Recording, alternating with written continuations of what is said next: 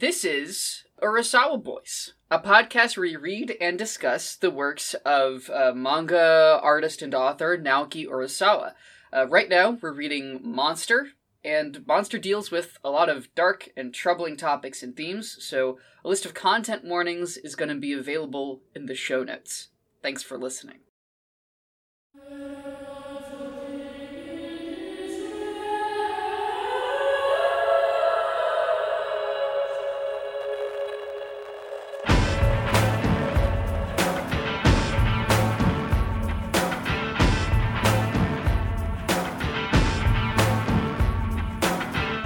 Hi, everybody. I'm Quinn. I'm Matt Fennell. Yeah, uh, I'm also Samuel Quinn Morris. I'm both of those. You're Um, Quinn and, Samuel Quinn Morris simultaneously. Quinn and Samuel Quinn Morris. It's like a it's a quantum superposition. oh, Yeah, I got two. I got two in there. All right, we're in it. What a what a great start, everybody. Welcome back to Urasawa Boys. Um, we're reading Urasawa, and we are reading here the last volume of Monster by Naoki Urasawa. Holy Yeah. shit! Quinn. I got to the end and I was like, you know, the question that I always ask at the at the end of a reading is, well, where does it go from here? And the answer this time was, oh wait, there's no more. It's done. Yeah, yeah. There's it's it's well I well is that the answer though? I mean, unfortunately, probably we're gonna have to get into. I looked into a little bit of afterwards, and it looks like it Mhm. sucks. Honestly, oh no, It doesn't look like It something that's worth it our time. Another monster sucks. yeah, it doesn't doesn't not seem like it's worth our time. But Is it I by. Urasawa? It's a light novel that I guess he wrote. That I think. that is interesting that he wrote it and it still sucks. I mean, it's extremely Stephen King school of just I'm going to give you all these details that aren't really important. You know, like I Uh-huh. Okay, just yeah, have to explain what's going on. You know, just let me explain. Yeah. Let me write three more pages. I expect. I, I mean. I mean.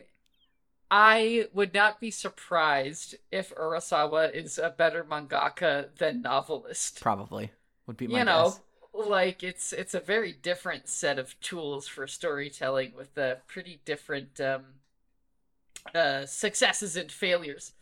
Uh, but But anyway, Yeah. that is that's that's for the future. Let's take a step back because it's been well. I just checked the recording date. It was September third was when we recorded the last episode. So it's been yeah, like so three or four weeks. yeah, Um, and it and it feels like it too. Yeah, shaking the rust off a little bit. How you been? Anything going on in the life of Quinn? Um, I've mostly just been overworking myself. Okay. So so what happened was when I was in New York, I was so goddamn busy. All I had time for really was I would go to work and then I would go home and I would hang out or play video games or do something artistic and then I'd go to sleep and then I'd do the same thing the next day. Right? That kind of life is very it's simple. It's prescribed. But now I'm out here in fucking Iowa my job does not take up all of my life. I wake up in the morning and then I have school for just one hour. And then a few hours in the middle of the day until I go to work. And then maybe I close and maybe I don't. And so the thing is that I have significantly, oh, I have so much more free time than I did in New York. And I am not using it well.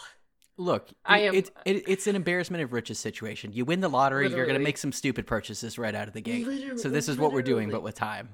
Yeah, I am overbooking myself. I've been making these extravagant meals with Zoe. Um, this Sunday, we made slow roasted barbecue brisket, collard greens, uh, coleslaw, and some homemade little sandwich buns. you made the little um, buns. I love homemade sandwich buns. I've done that before. They are so good. Yeah, it was from a lovely. It was from a lovely man on YouTube. This like North England, um, uh, dude. He's. I love his accent. Um, he's like these little corner buns, so delightful. You know, and, you know, always keep a little extra in the freezer. You know, he's so. It's such a like he's a. It's such a gentle voice. It's it's very cute. He's a very sweet guy, and his food looks very good. You know, he'll make he'll make these like little like steak steak pasties or, or whatever the fuck. Mhm. Love love that guy. Uh, John Kirkwood, I believe. I believe Okay, shout outs him. John Kirkwood. Shout outs John Kirkwood and his very good little uh, corner corner bones uh, recipe. Um, so anyway, but so it's that, but then like like two or three meals a week at that level of complexity. Jeez Louise. like and it's too much man um you know and then i have at least three game projects going uh and then you know school and work on top of that and then this and oh it's it's it's too much. So I'm, I'm having to i'm having to dial back. Even today though like today is kind of like my last day before i i step back because i woke up early so I woke up early in the morning, one, to do my homework, two, to get on a phone call with somebody so my dad makes documentaries, right? And it's not like, aha, Quinn's Nepo origins revealed. No, he's just, he makes environmental documentaries. Nobody pays him shit.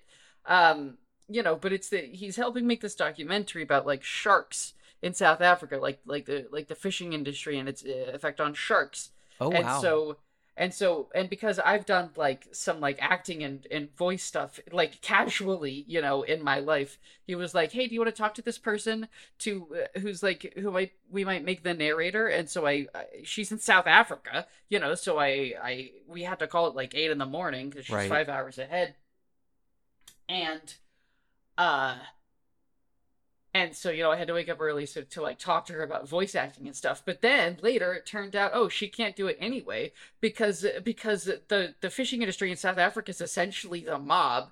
And oh, so they'll come could- after her. Yeah. Yes, literally. Okay. Um, like at the very least, they will shut down the company she works for. They'll take away her fu- the the fucking permit, and That's so she loses crazy. her job. You know, it's it's fucked up. Um. So, yeah, it's uh, there's all kinds of stuff happening. Yeah. Uh it sounds like it. There there's a lot going on. Um yeah. So Just never think the South African shark mob is. There's is so much going on in South Africa. Shark mob. uh, Like in some ways, I'm shocked, right? But also, I'm like, yeah, this tracks. Of course. definitely. Yeah, of course. If anywhere in this godforsaken earth would have a shark mob, it feels like it would be South Africa. Yeah, you've got to guard the emerald mines with sharks. there you go. Yeah, engineering new kinds of sharks. Um, with laser beams. that's what they. That's what they need the emeralds for. It's their lenses for the for the lasers. Um. Listeners, I am Alright. 50-50 on whether or not Quinn got that Austin Powers joke that I was making about sharks I with did. freaking laser I beams. did. Okay, I couldn't tell. Although, although to me, I associate it more with the reference made to Austin Powers in the Lego Movie. okay, Yeah, I forgot about that. Well, I was good. thinking there's a there's sharks, a Lego computer game. lasers, laser sharks. It's a good, it's a good bit. That's a good movie. Um, there's a a Lego video game, a, a Lego computer game called Alpha Team, and I'm pretty sure there's sharks with lasers in that. Like Alpha Team is a Oh, yeah. good, uh, a good video game. It's like uh, you It's play good as all these. They're like weird Mission Impossible, like the original Tom Cruise Mission Impossible, like that one from the '90s. They all look like that, and you Mhm. do. It's not lemmings, but it's like kind of you hit the button to go and your guy runs, and you have these little pads that you can place out on the level. So it's like you know, this one he'll do a quarter turn to the right and then jump and all that stuff. And it's like a fun little puzzle game, and all the guys have different abilities. Very good game, lots of fun. Yeah. Oh, speaking of puzzle games, uh, me and Zoe just this last week we played this fucking amazing game called I've seen you Chants playing of this. Sennaar. Okay. Yeah, you saw me playing it. Uh, if anybody listening is interested in puzzle games or linguistics, uh, just pick it up. Like, I and if you're and if you're in the middle of that Venn diagram, I know you've already played uh Heaven's. Vault. Oh, Heaven's Um, Vault. Okay, Heaven's That's Vault. right, that's the other and other let me tell you, uh, Chants of Sennaar is better, actually. ooh, I It's s- a I was better getting clips of it on. TikTok, and it looked pretty good. It's fucking Um, amazing. The only problem with it, it's a real like Obra Dinn situation. You can't play it more Love than the once. Obra Dinn. Okay, I've got to get into this Yeah. soon. Oh yeah, absolutely pick it up. It's twenty bucks. It's That's twenty pretty bucks. cheap. Yeah. Yeah. Uh, so an absolutely incredible game. You know, twenty bucks for a nice like what we played it for seven, eight hours. Um, and uh, It's, that shit's amazing. It's one of my favorite games. at this Wow, that's pretty strong words. Okay, I'll, I'll have to it's get in also, there. I mean, it was made in a lab for me. To be fair, you know, uh, it was they they really like like they they bought up my biometrics from from Facebook. Like like they got my high school biometrics off of my Facebook, and That's- so they they did design it based on outdated uh outdated stolen personal information, Mm. but. Uh, luckily for them, it, it's uh, it close still- enough. It yeah, still worked it's on. still exactly, you jiggle the key a little bit, the door will open. yeah, um, uh, yeah. that- All that right. sounds Do great. you want to get to it? Is there anything? Well, I got to talk about my exciting things that have oh happened to me. Gosh. because I so this is my second week back at work after I took a week off to go to the mountains of Vermont to die. right, Um, right. yeah. And and so this is you post resurrection. I'm a ghost. Uh, well, yeah, no, I got so sick afterwards. Anyway, but uh, so I, I ran in a I ran in a Spartan race, which is basically you pay like two hundred dollars so you can go run a race that is like the it's like it's just toxic masculinity. You know, Yeah. it's I'm gonna do all these monkey bars and jump over these walls and crawl through mud and barbed wire. And yeah. Was the was the was the electric fence The- still there? no, so the electric fence is a different one. There's a there's a competing Ah. toxic masculine race called the Tough Mudder. This one's called the Spartan race. I think it's a little bit more upstanding, but there was some discourse happening at points in the race. say. Like guys were talking about, yeah, I've done mudders and like these, you know, here's how this one's different. Here's what I like better about that. So I I learned a lot against my will about these types of races, but we signed up for this back in February. Um, some people from one of the church groups we go to, I guess, do a lot of these and convinced my buddy Andrew that we should do it.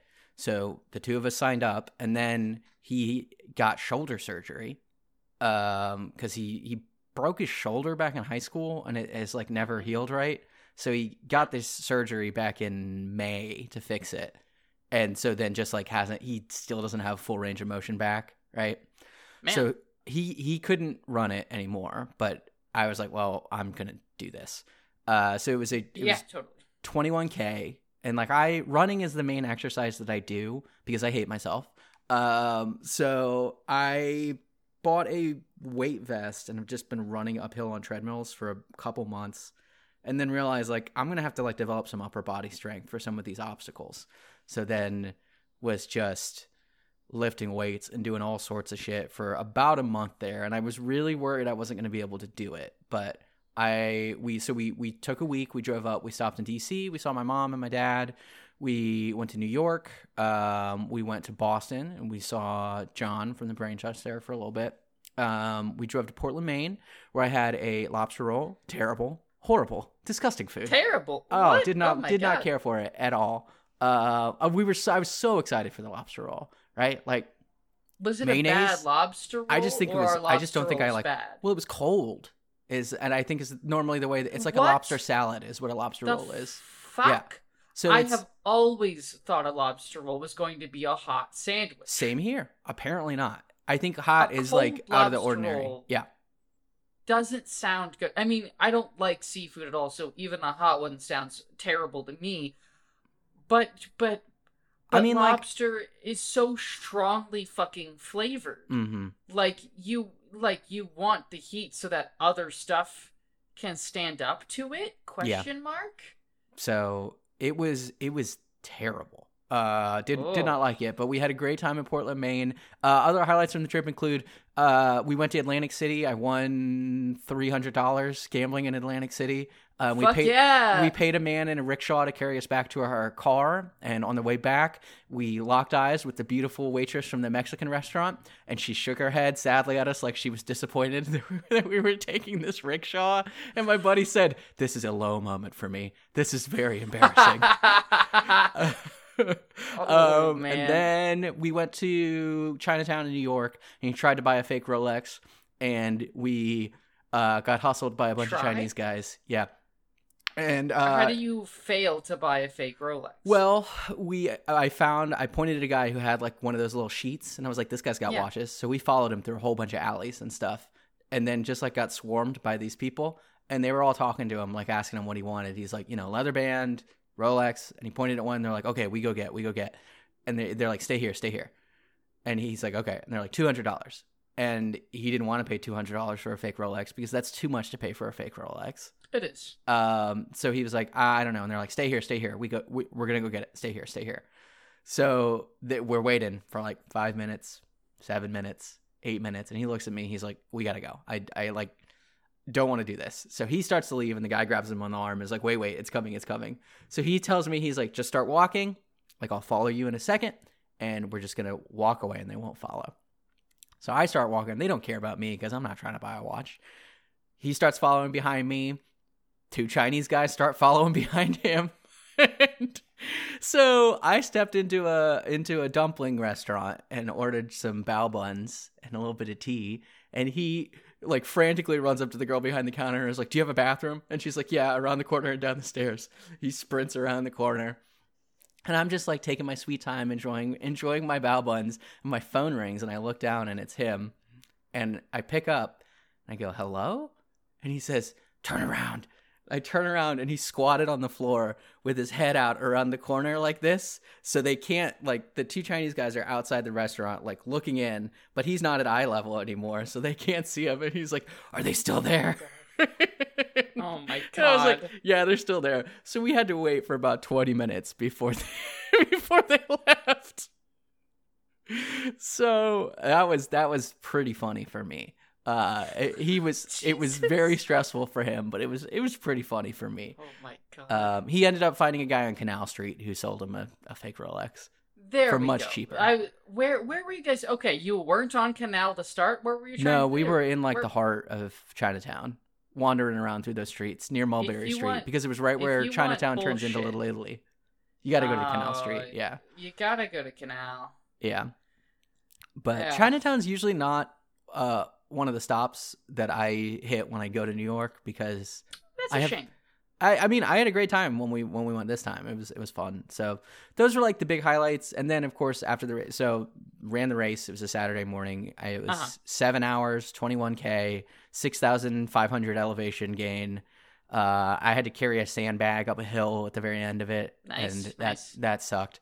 Uh, because My it was like, dad's a big proponent of of sandbags. I bet. sandbags. Yeah, that sounds honestly. a Sandbag is like one of those multi tools where it's like I can do a lot with this. Well, if you, I mean, if you get like, because he had like this like specific little sandbag that like had a bunch of handles all over it, Okay, so you could so like do a it bunch of different ways. exercises with it. it was that that motherfucker was all purpose. I honestly, now that you brought it up, now I kind of want one The again. sandbag is the perfect multi tool.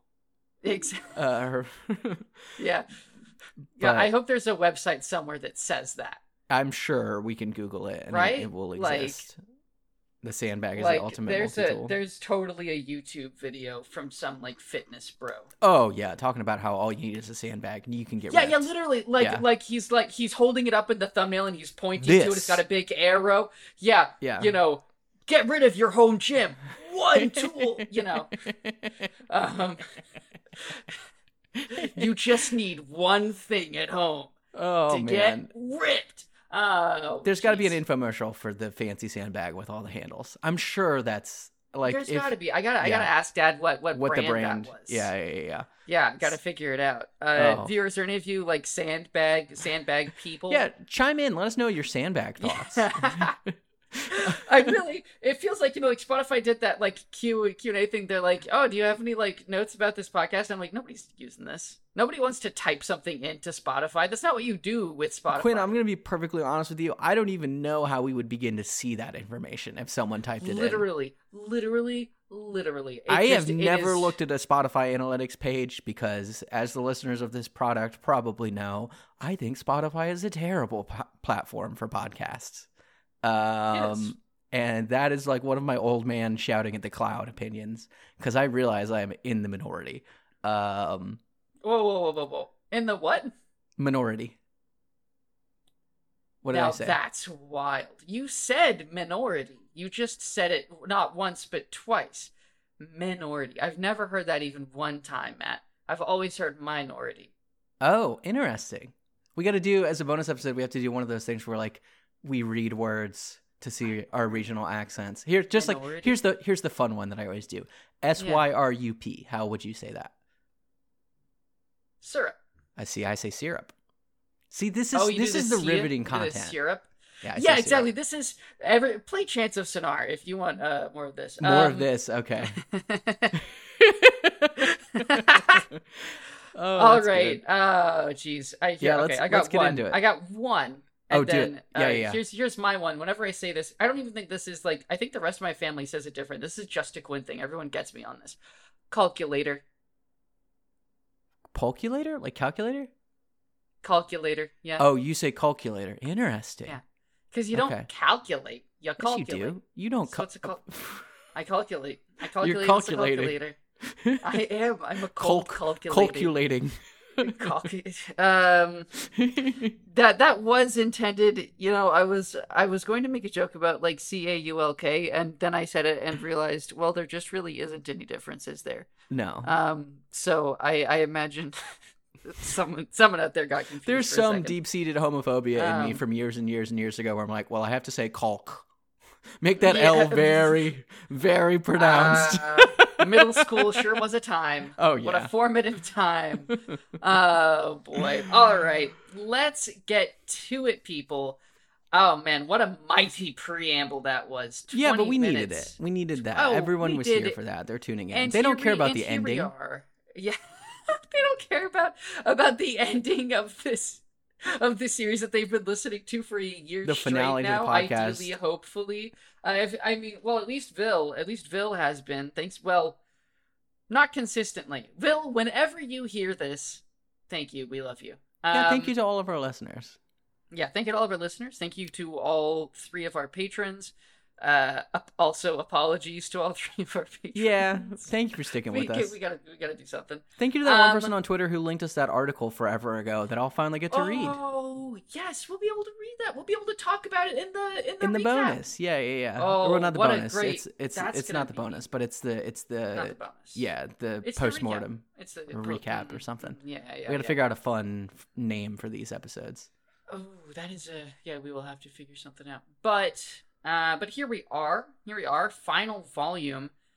Matt, let's just let's just start with like overall thoughts. So Final I- volume, a little bit more chapters than normal. Longer chapters in some cases, and then some shorter. Longer, yeah, kind of a kind of a mix. Uh, shorter and shorter as we get to the end. Yes. Um, but yeah, what's uh, how do you feel? So I've read this. I think I've read it three times now. Um, the first time that I read it, when I got to the end, I was really unsure of how I felt about it, and I I think I messaged you right away and said I'm gonna have to sit here and think about this. There's yeah, parts of it that I really like, and parts of it that I at the time I wasn't sure how I felt about, and I'm still a little unsure on some of the pieces. I think I've come out definitely not that I was like really negative on it at the end of the first reading, but there were there's like one or two things conceptually that I'm a little bit negative on, but I'm Agreed. I'm I have softened on them. Uh, then reading it a second time, I think this is such a bad oh, because like the other thing, the first time I read it, I was like, well, it does just kind of devolve into like an action movie a little bit, and then the second time I read it, I was like, and that's good. Fuck yeah, I love this. yeah, totally. Um, so I, it's it's uh, you know, it's a thinker, but also it's a puncher. Um, Definitely. I I am I am I am positive on the end of this. I'm positive on this chapter. I need to think about like now that I have the whole arc of this thing in mind. Like how do I Mhm. do I feel that because this is it's a satisfying conclusion to what we read last time and to like the the end game. yeah. I'm And so now, now you see if it's a satisfying conclusion To the whole thing. entire, yeah. Yeah, yeah, yeah, entire fucking thing. Yeah. Man, oh, whew. How about you? What are your what's your what's your your gut on this? I think one thing that keeps coming up in my notes, you know, as I was rereading it today uh, and taking notes, I was really, I felt myself really immersed in it, and I think uh, visually, this is one of the best volumes. Oh yeah. Um, there's some really stunning layouts, some really great uh, uh, framing. You know, like it's Urasawa, so nothing super duper flashy. Uh, there are a couple uh, flashy things here, but nothing crazy. Um, but just the overall vibe to this volume where you've got the rain coming down and Love that. you know like the vibe is so powerful. You really feel like you're there. You can hear the rain you know what i mean? Um it's uh it's really really immersive in a way that it's honestly kind of difficult for comic books to be as a medium you know? Comic books don't really sell themselves on immersion. Uh they're small. They're in your hands. Hmm. uh, they only affect one of your senses. You know, like real immersion in a comic is uh, is not really easy to achieve. You know, and I'm not going to say that that was Urasawa's goal, but that's definitely how I felt reading it. I felt really there in a way that I don't think I would say that I did in in the in the rest of the series leading up to this. Yeah, I I totally agree with what you said about hey, this isn't super flashy, but visually this is probably top. You know, may if not the highest that it's ever been, right up near the top. There are, Yeah. I mean, one of the first things that we talked about with this manga, way, way, way, but way back, was that Urasawa is a is a face manga guy. There are so many good Tenma reaction shots that I think are very subtle, and there's a lot that you can read into them and how they're different. And I think it's so expressive and communicative. Um, and then also, like you said, in addition to the rain feeling immersive and kind of drawing you in and being this totalizing thing, I just also think it's so cool. All these these guys running around in the rain, you know, like long hair grizzled Tenma, always cool. You know, it's just it's sick. It's really, really, Yeah. really exciting and cool and fun. Um, Yeah, you know, and and there's something about everybody running around in the rain with guns. You know, it's it's it's just like I mean, it's like when everyone was wearing trench coats and running around doing bullet time after the Matrix, right? It's like totally. Uh, Well, it's. I think it's one of the reasons why it's immersive to me is that like everyone knows what it's like to be caught out in the rain and how kind of like inherently depressing that is. It's like a shock to the system. You know, you're not you're not out in the rain like this unless something is wrong. mhm. right? And so the fact that it's all of these people out in the rain, like it's just it creates this this constant sense of of the world on its head, of a bad dream, of of this situation that is that is just so terrible. You know, it's one thing to be like out in the rain for a few minutes on the way to the fucking car. That's annoying enough. But these guys are just out here. They're just standing out here. It feels weird. Yeah. Uh, I think there's something else about violence in the rain that's really striking. I mean, one of my, Totally. one of I think, uh, both of them actually. I think that for my money, like my favorite finales in genre movies, um, is Blade Runner and Blade Runner Two. Uh, not a big fan of Blade Runner One, like as a whole. That's a whole other thing. Blade Runner Two is my favorite movie. I think the finales of both of those movies, which are you know big fights in the rain, uh, are just like I think about them all the time, like all the time, all the time. At least once a week, I th- I think about those. Um, Mm, and I wow. think there's there's something that's so well, and we'll get into it as we, as we get into the specifics of some of these. But I, I don't know what it is. I I've always been when I was in high school. We read. I was in honors English one year. I think it was my junior year. I don't remember. But we read these three books um, by this this one author. It was called. I cannot remember his name, but the the the first book, the one that was the most kind of I think important for me, was it was a book called How to Read Literature Like a Professor, which is kind of like a like a pop English studies book a little bit, right? Where it's just kind of he goes through what what that book does is each chapter he talks about a different type of like not even literary device, just like imagery that can get deployed in literature and like here's ways like symbols and images and like Mhm. what does it mean when you're quoting Shakespeare? What does it mean when you're quoting the Bible? What does it mean like this, that, the other? Like, how are these? How do these things get deployed and used? And the chapters that I think about a lot are, you know, the one on rain, um, and there's another one. It's uh well, I think about the the one about eating meals a lot, like sharing uh, sharing food. Uh, I I don't. I've only read that book once when I was you know 16. I can't imagine that. I mean, like I think if we read it now, there'd probably be stuff that would make you groan, right? And it's just because I remember it being kind of corny. And there's at the used bookstore down the street from me, they have a million copies of it. Like I think it's a pretty popular like here's a honors English class thing to read. But it did Totally.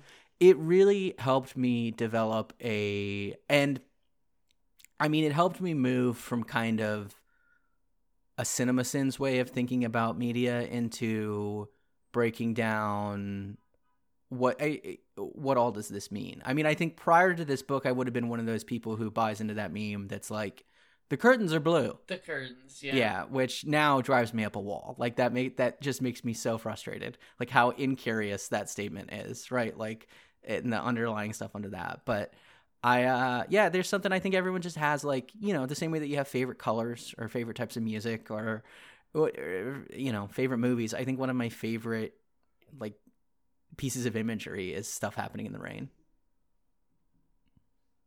It's a good one. Mhm. So, Okay.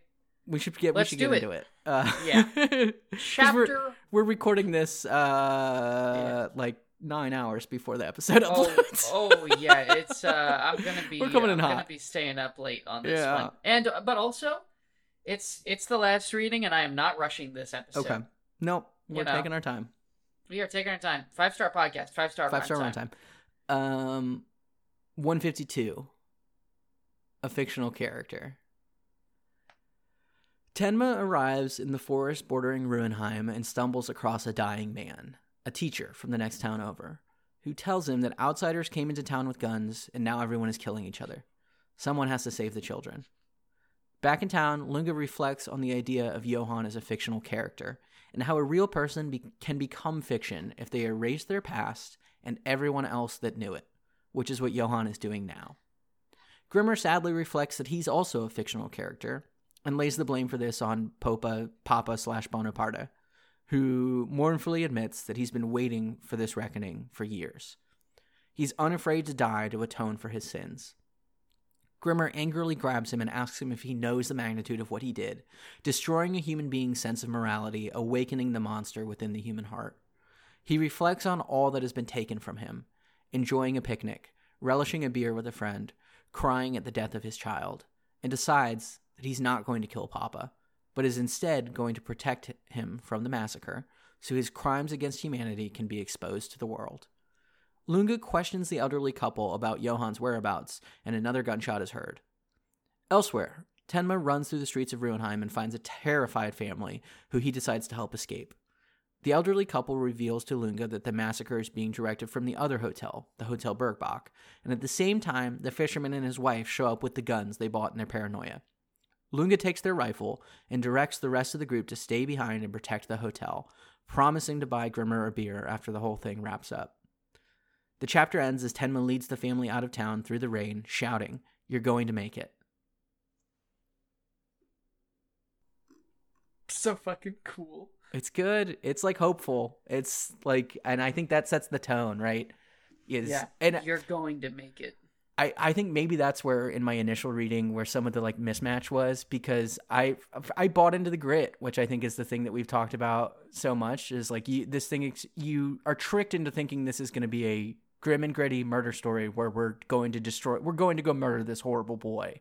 But I think a few episodes ago we realized that it's oh, not oh, maybe that we're maybe we shouldn't be killing the horrible boy. yeah, it's much more hopeful than that. And I think this like re-establishes that as we move into the finale. You're going to make it. You're Um, going to make it. Yeah, man. That's true. Um I really It is really funny when uh when Grimmer's like, "So, you admit you're wrong now. Ten was innocent, right?" And Luca's like, "No. No, I don't." It's very confusing to me, but at the same time, I respect the stubbornness. It's really I mean, it is confusing. It's definitely confusing. Uh I I think maybe he's saying no, he says I still suspect. I guess it would uh, it it just it doesn't jive with something that comes up later. Um like it like when Lunga and Tenma actually. I mean, that's a good into each other. confrontation, is the thing. But like, It and it's it's like cool lines, but like they really don't make sense. And this is kind of like a No, this is a weird. I mean, because like he has figured out Johan's deal, and like Johan exists, and he knows it. It's just it feels weird that he refuses to budge on it. Like, nope, fictional character. I'm on vacation. Fiction, not Yeah, real I- lies. I, really. I wonder if there's like it just feels clunky in a way. like is there a is there a translation difference here maybe like i'm just wondering if there's something that was lost because it definitely is not super consistent with Luga before this or after this Yeah. uh particularly Well, or maybe it's just his pride maybe he just isn't admitting it Yeah, I I, think I think that's fair. the uh, The thing that I do like is this idea that you become a fictional character by erasing all of your erasing your past and everyone who knew it. Which, as we know, that's the thing that Lung, that Johan does, right? And Mhm. it's it's this question of you cease to exist, and I think maybe this is like the best articulation of what that actually means. And I wrote down it's like how does a person become a fictional character if their history is destroyed, their past is erased? They're just as good as fiction. They may as well be, right? It's like if a Oh, tree falls yeah, in the exactly. forest it, and no one's there, does it make a sound? If you, you know, if if there's nobody that knows you, that remembers you, if you don't exist in anyone else's life, yeah, then your own life has no meaning and, you know, barely exists. yeah, Yeah, we only we only exist in context with other people. absolutely. Yeah. Um, Which is which is very cool and I think like now that we phrased it that way is very core to what Monster is talking about. hmm Um. So I I that is the part of it that I like. The other thing I wrote down. I mean, and I think does Lunga or does Grimmer call it out? Is like it's a concept that's very similar to the things from your stories. I think Lunga says that to Lunga. Bonaparte. Yeah. It's like Um, the end of your picture book. and the other thing that's interesting is like this idea of yeah you're like we know that this was the bonaparte method right was like severing your connections erasing your past so he's basically turning real people into fictional characters and like that works with i mean like grimmer is the hulk who is a fictional character Yeah. right Grimmer is a literal in universe fictional character Yeah. in the Magnificent Steiner. hmm Um Yeah. So it, it's it's i think it's clean and neat in some ways but then the way that lunga talks about it i think is kind of clunky um, definitely. Yeah. Um Grimmer Grimmer's uh reason you suck speech. oh yeah Damn, I I hate that I just spoke TV trope. Um Oh, is that a TV trope? No, well, yeah, we can't become those I- guys. No, I'm sorry. I'm I'm sorry. it, wa- it was it, it was reflex.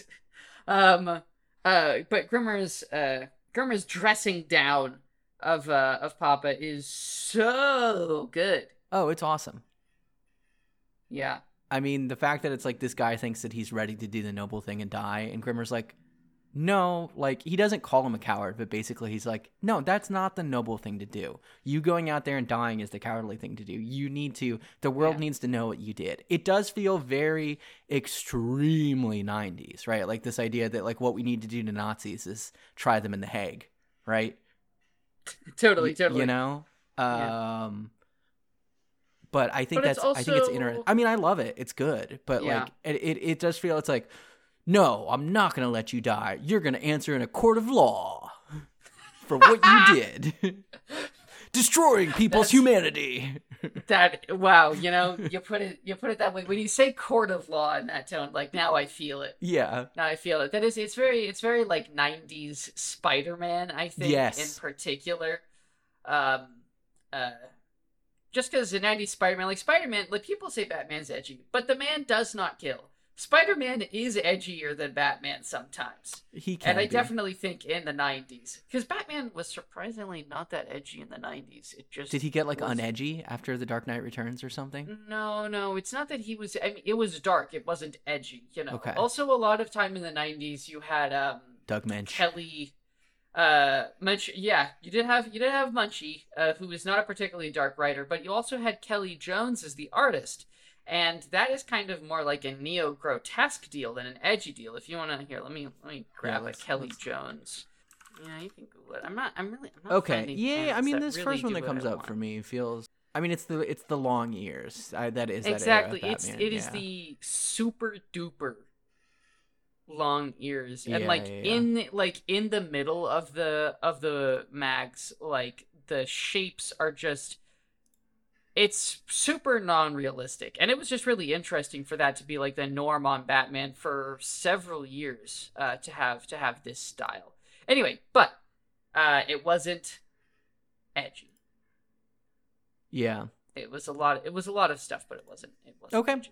Yeah, so it, it does like I said, it feels 90s, but I don't think in a bad way. Like I think this is this is appropriate to it's it's this is this is what would happen in a 90s action movie. It's the same thing. We're not going to shoot the Nazi. We're going to take him to, you know, answer for his crimes. He gets killed anyways. That's what will happen in the movie and that's what happens does. here. Yeah. So- oh, that's true. But it's the idea right. that we need to, you know, we're better than this. Violence doesn't solve everything you know?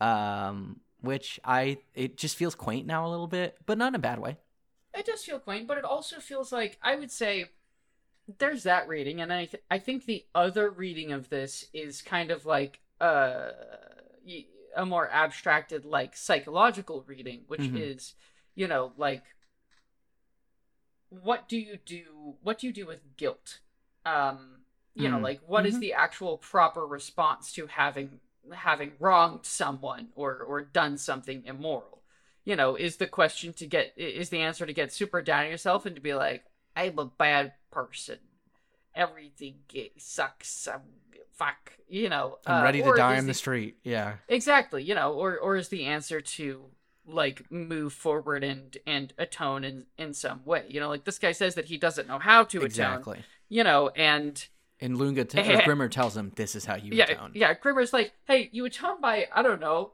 facing consequences. yeah Uh, you know, and and that's kind of that is the telling thing, right? Because Papa is like, I'm ready, I'm willing to face any consequences. Except he's not. He's only willing to face death because he could have turned himself in at literally any time. that's you a know, good point that's that's a very know, good point yeah Like that's the thing. People are like, "Oh yeah, I'll I'll face whatever consequences." Um, you've still been hiding for 40 years uh, e- exactly. or i guess not you that know, long eh, because it's the, the eh, twi- yeah. like 20 years Yeah, but but still, and I mean, who among us can't identify with this thing of being like, "I will face up to any consequences except the ones that I really don't want." oh 100% You know, yeah. absolutely, like, man. That's that's it's super. i'll do whatever i need to do i just really hope i don't have to do I- that Exactly. yeah Exactly. You know, so it, it feels a bit like that. i like that Um. Uh, I feel like I had. I, I had a note about um and this is the joke that we made when we said they're blackpilling the kids.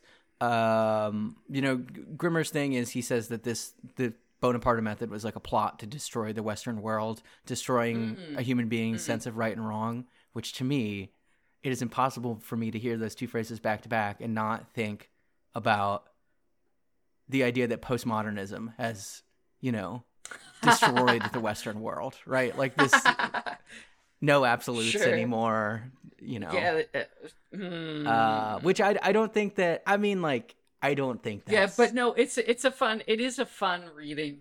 Uh, this idea because I definitely don't think that this is an anti-art story. no, absolutely not. but it is it is something interesting that like the vehicle of of trauma and and monsterization is like an East German artist seeking to upend the social order.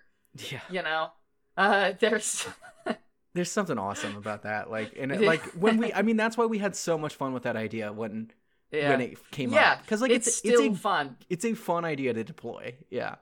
yeah you know like oh who's who has the who has the most power who is at the heart of all of this evil it's one it's one guy that makes kind of fucked up kids books It's Dr. Seuss but twisted. yeah it's yeah it's kind of like dr seuss but with sort of a twisted edge um you know they're kind of they're kind of dark they're not like It's just a little fucked books. up, you know. yeah uh Just a little malicious.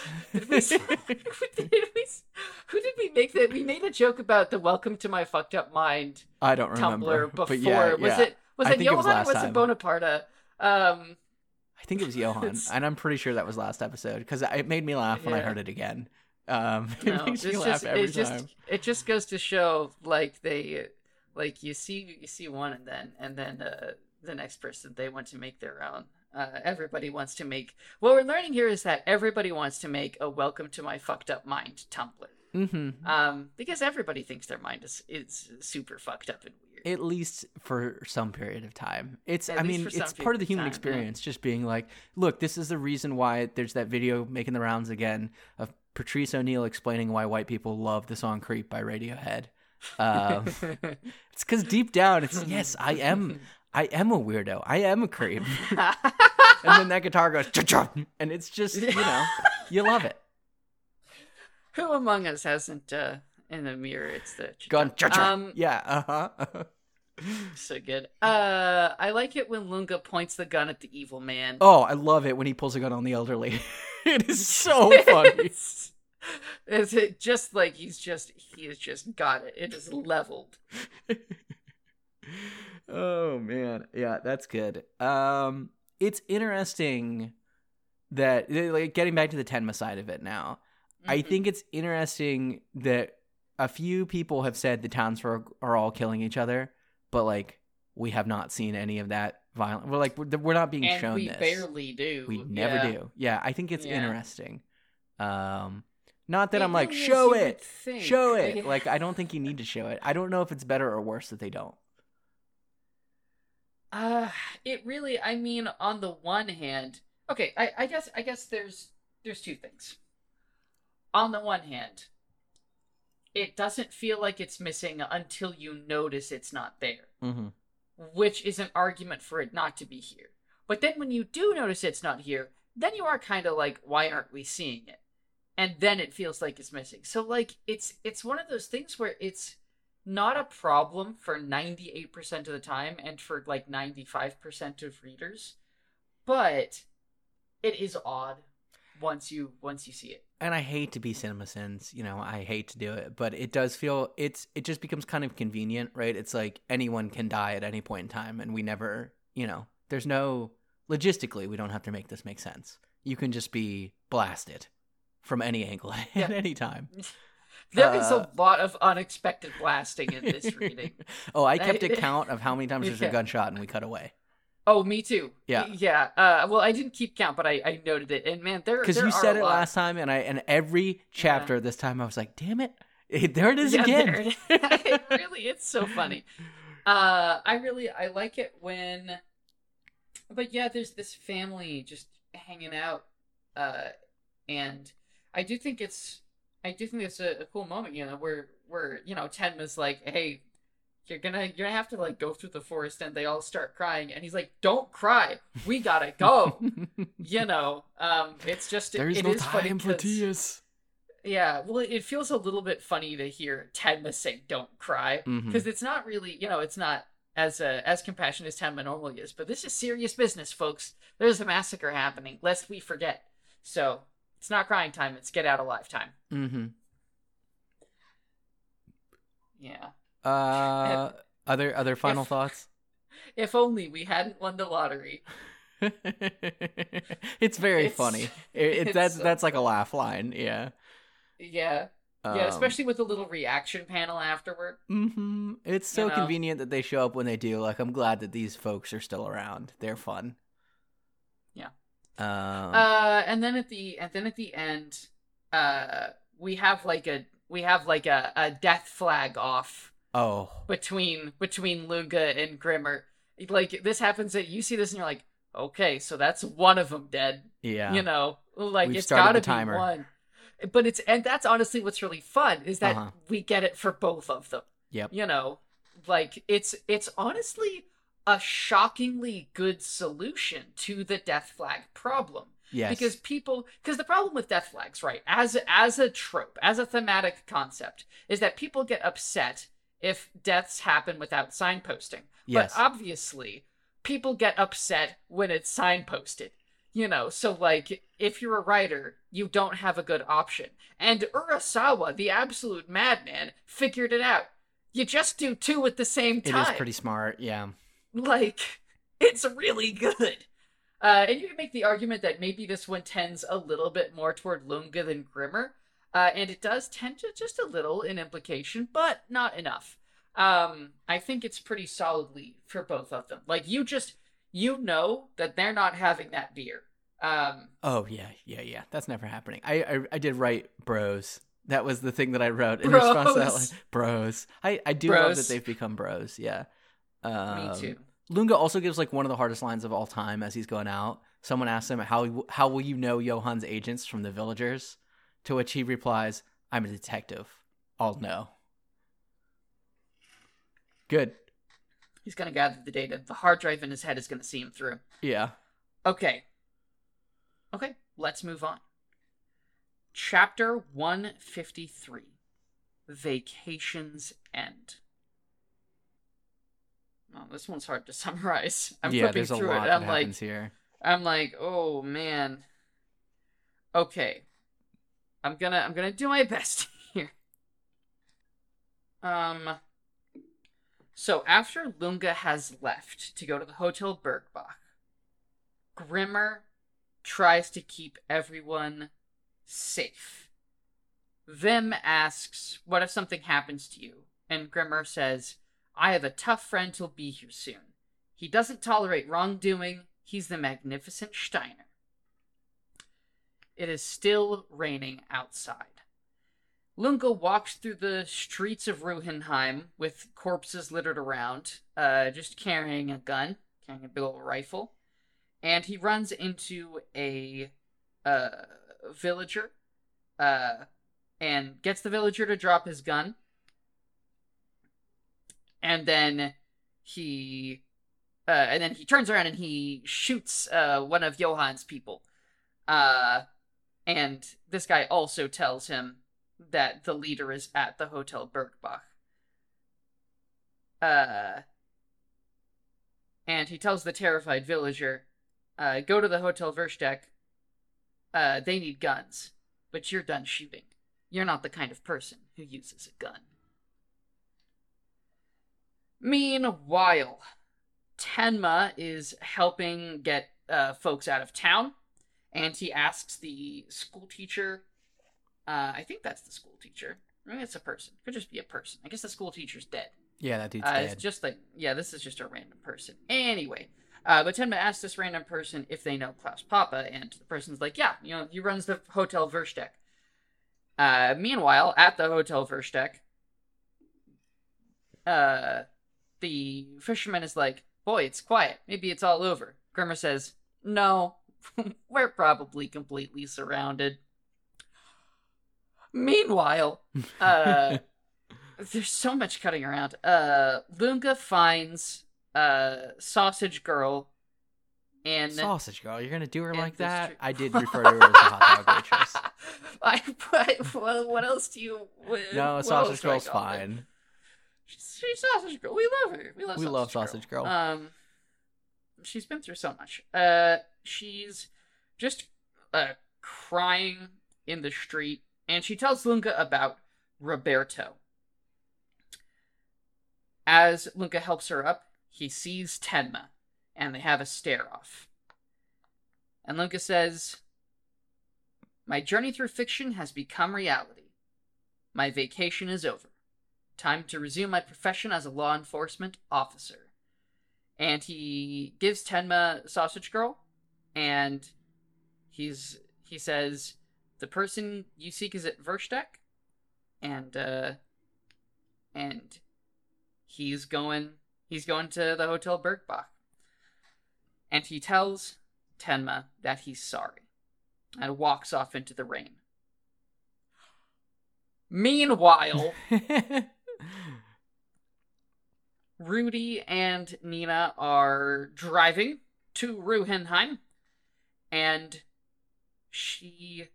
There is a memory of hers that is trying to come back, and she does not want to remember it. And she thinks that if Johan remembers it, you know, something terrible will happen.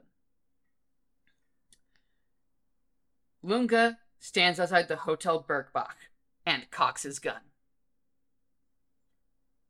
Jesus. yeah, that's some final boss shit. Cock the gun before going into the hotel. Start the synth wave. Like, Oh yeah, yeah, yeah, dude. yeah, yeah. this is yeah. so sick. Um, it's like, well, this was the first time where I was like, maybe I well I have there's been moments where I'm like yeah this definitely works as like a live action movie or a TV show or whatever but this was the Mhm. first I wrote the sentence this is some John Wick shit and then I was like wait do you just have Keanu Reeves play and like in a universe where John Wick is never a movie that gets made like Uh, is uh, the career comeback for Keanu Reeves his dramatic uh role as Inspector, Lunga Lunga?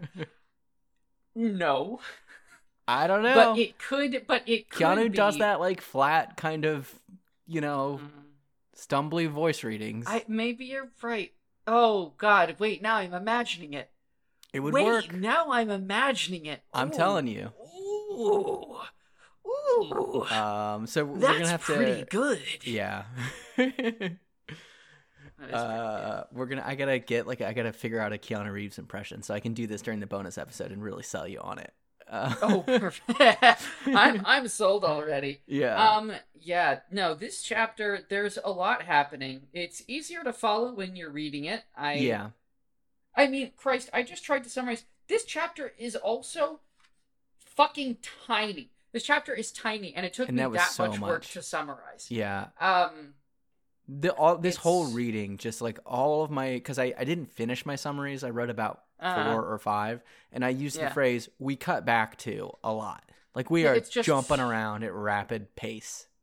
yeah, you know. which is like like you said earlier, like that's kind of what contributes to the action movie feel Mm-hmm. of some of this. But it's also really interesting because despite the uh, really fast pacing, like the rain is such a dampener on like it's like it's so much energy, but it's compressed. Mm. you know um and it doesn't it doesn't feel super overwhelming you just you have to turn the page Yeah, it's it's exciting. It's good. Um, I one of the things that I thought was like a good sinister detail is when Lunga picks up Sausage Girl, um, and she says that Roberto kept going out and coming back and changing his shirt and taking a shower. Like, Yeah. very sinister little detail that he's like, "I must be clean," you know. Mm, yeah it's definitely like it's a cool character note i think uh Yeah. i i like it and i also like the phrase that everyone keeps using that you know there's someone that's directing this massacre right like he's the you know conductor or a puppet master or whatever. And it's it's all being directed from this hotel room that we've got to get to. It's uh yeah totally. it's fun. Um uh one thing that interested me or just like amused me is that uh papa wasn't even using a fake name. Oh. he was everyone just knew that he was klaus papa in in Rubenheim. Like he didn't have some like some like fun little. i didn't even notice that yeah yeah yeah mr pseudonym didn't use one here that's interesting Yeah. yeah yeah. You know, it's just that nobody nobody knew who he was. Which you know, Mm-hmm. if it works, it works. Uh, but you would just you would just like normally in a story like this, they would have a pseudonym. Uh, but you, nope. So I just thought that was a funny detail. Yeah, that is fun. Um, I have a note about Grimmer and the Magnificent Steiner. Uh, Uh-huh. I think it's interesting that the way Grimmer explains it to Wim is the Magnificent Steiner doesn't tolerate wrongdoing, um, especially in light of the speech that Grimmer gave in the last chapter, where he said that the you know this program stripped him of his sense of right and wrong, right? And Mm. eh, but Magnificent Steiner seems to operate very much on a sense of right and wrong, or at the very Yeah, least self-preservation. But It's a sense of right and wrong, but it's a child's sense of right and wrong. yeah, okay, you know um it's uh it's a sense of right and wrong based on on things like fairness you know and Mm. on pathos emotions uh you know it's it's the sense of morality that you see on a children's superhero show yeah, you know It's- and, and of course good. it's not yeah it's not really something that uh, he has access to unless he's in schneider mode uh or steiner uh but yeah there's that the panel when uh lunga and tenma are like looking at each other across we can road. talk about this for a while. Let's let's let's get into this. Ooh, yeah yeah what you got Well, I really, like I said, uh, this was when the face manga thing came up for me, right? Because they're the series of expressions that Tenma makes. Let me, I'm flipping to it. I'm trying to find the page. Oh wow, yeah. Oh wow, you're right. I think Whoa. it starts on 259, right? The page before Mm-hmm. 260. So we have the shot of Tenma from a distance, right? Then we we were widescreen panel with Tenma in the center, and it is Mhm. Like surprise, like disbelief that that that Lunga is here now. This is where it's happening. Uh, and then it kind of starts to change to resolve a little bit like okay this is what's happening. And then it hardens into like all right now he's in defense mode a little bit. And then lunga says the thing and then we just get a shot of his eyes like shocked maybe a little bit sad. And then astonished as lunga goes off to this thing and then kind of like a small frown right? And then watching him walk off in the rain kind of set um like somewhere between fear and hope a little bit. I don't know. I think i'm i this is like one of those things where it's like i can stand in front of a painting and stare at it for an hour and just think Yeah. about what i you know how it makes me feel You're so right. I mean, and the amazing thing about this is that Tenma says nothing. Nothing.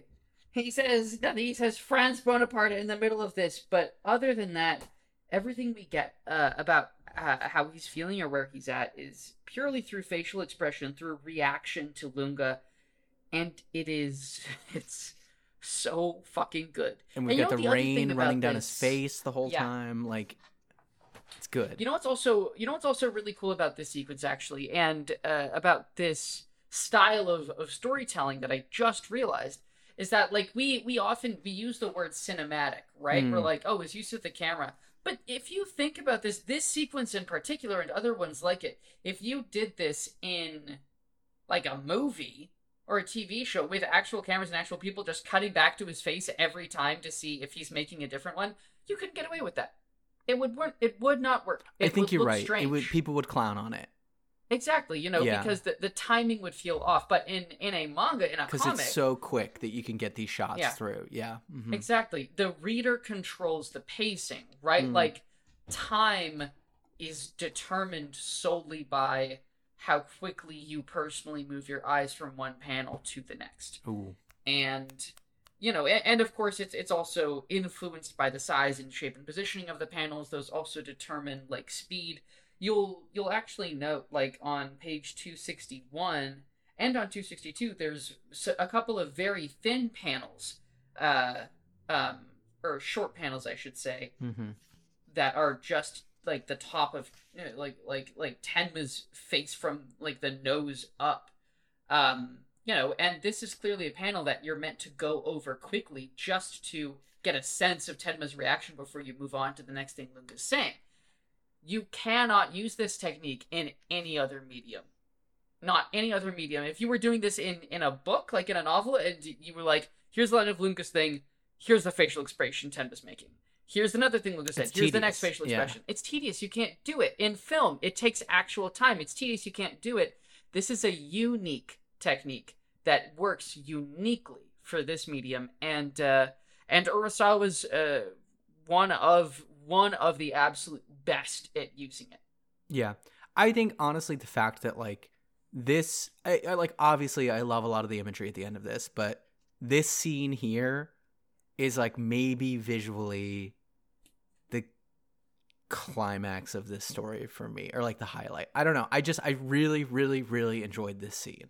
It is Um, well, it is the climax of one of the subplots. Yeah, right. yeah, So let's let's let's return real quick, listeners, to the definition of a climax as taught by my old script analysis professor Scott. Walters, um, which is that the climax is the moment in a story or scene where the core question of that story or scene is answered.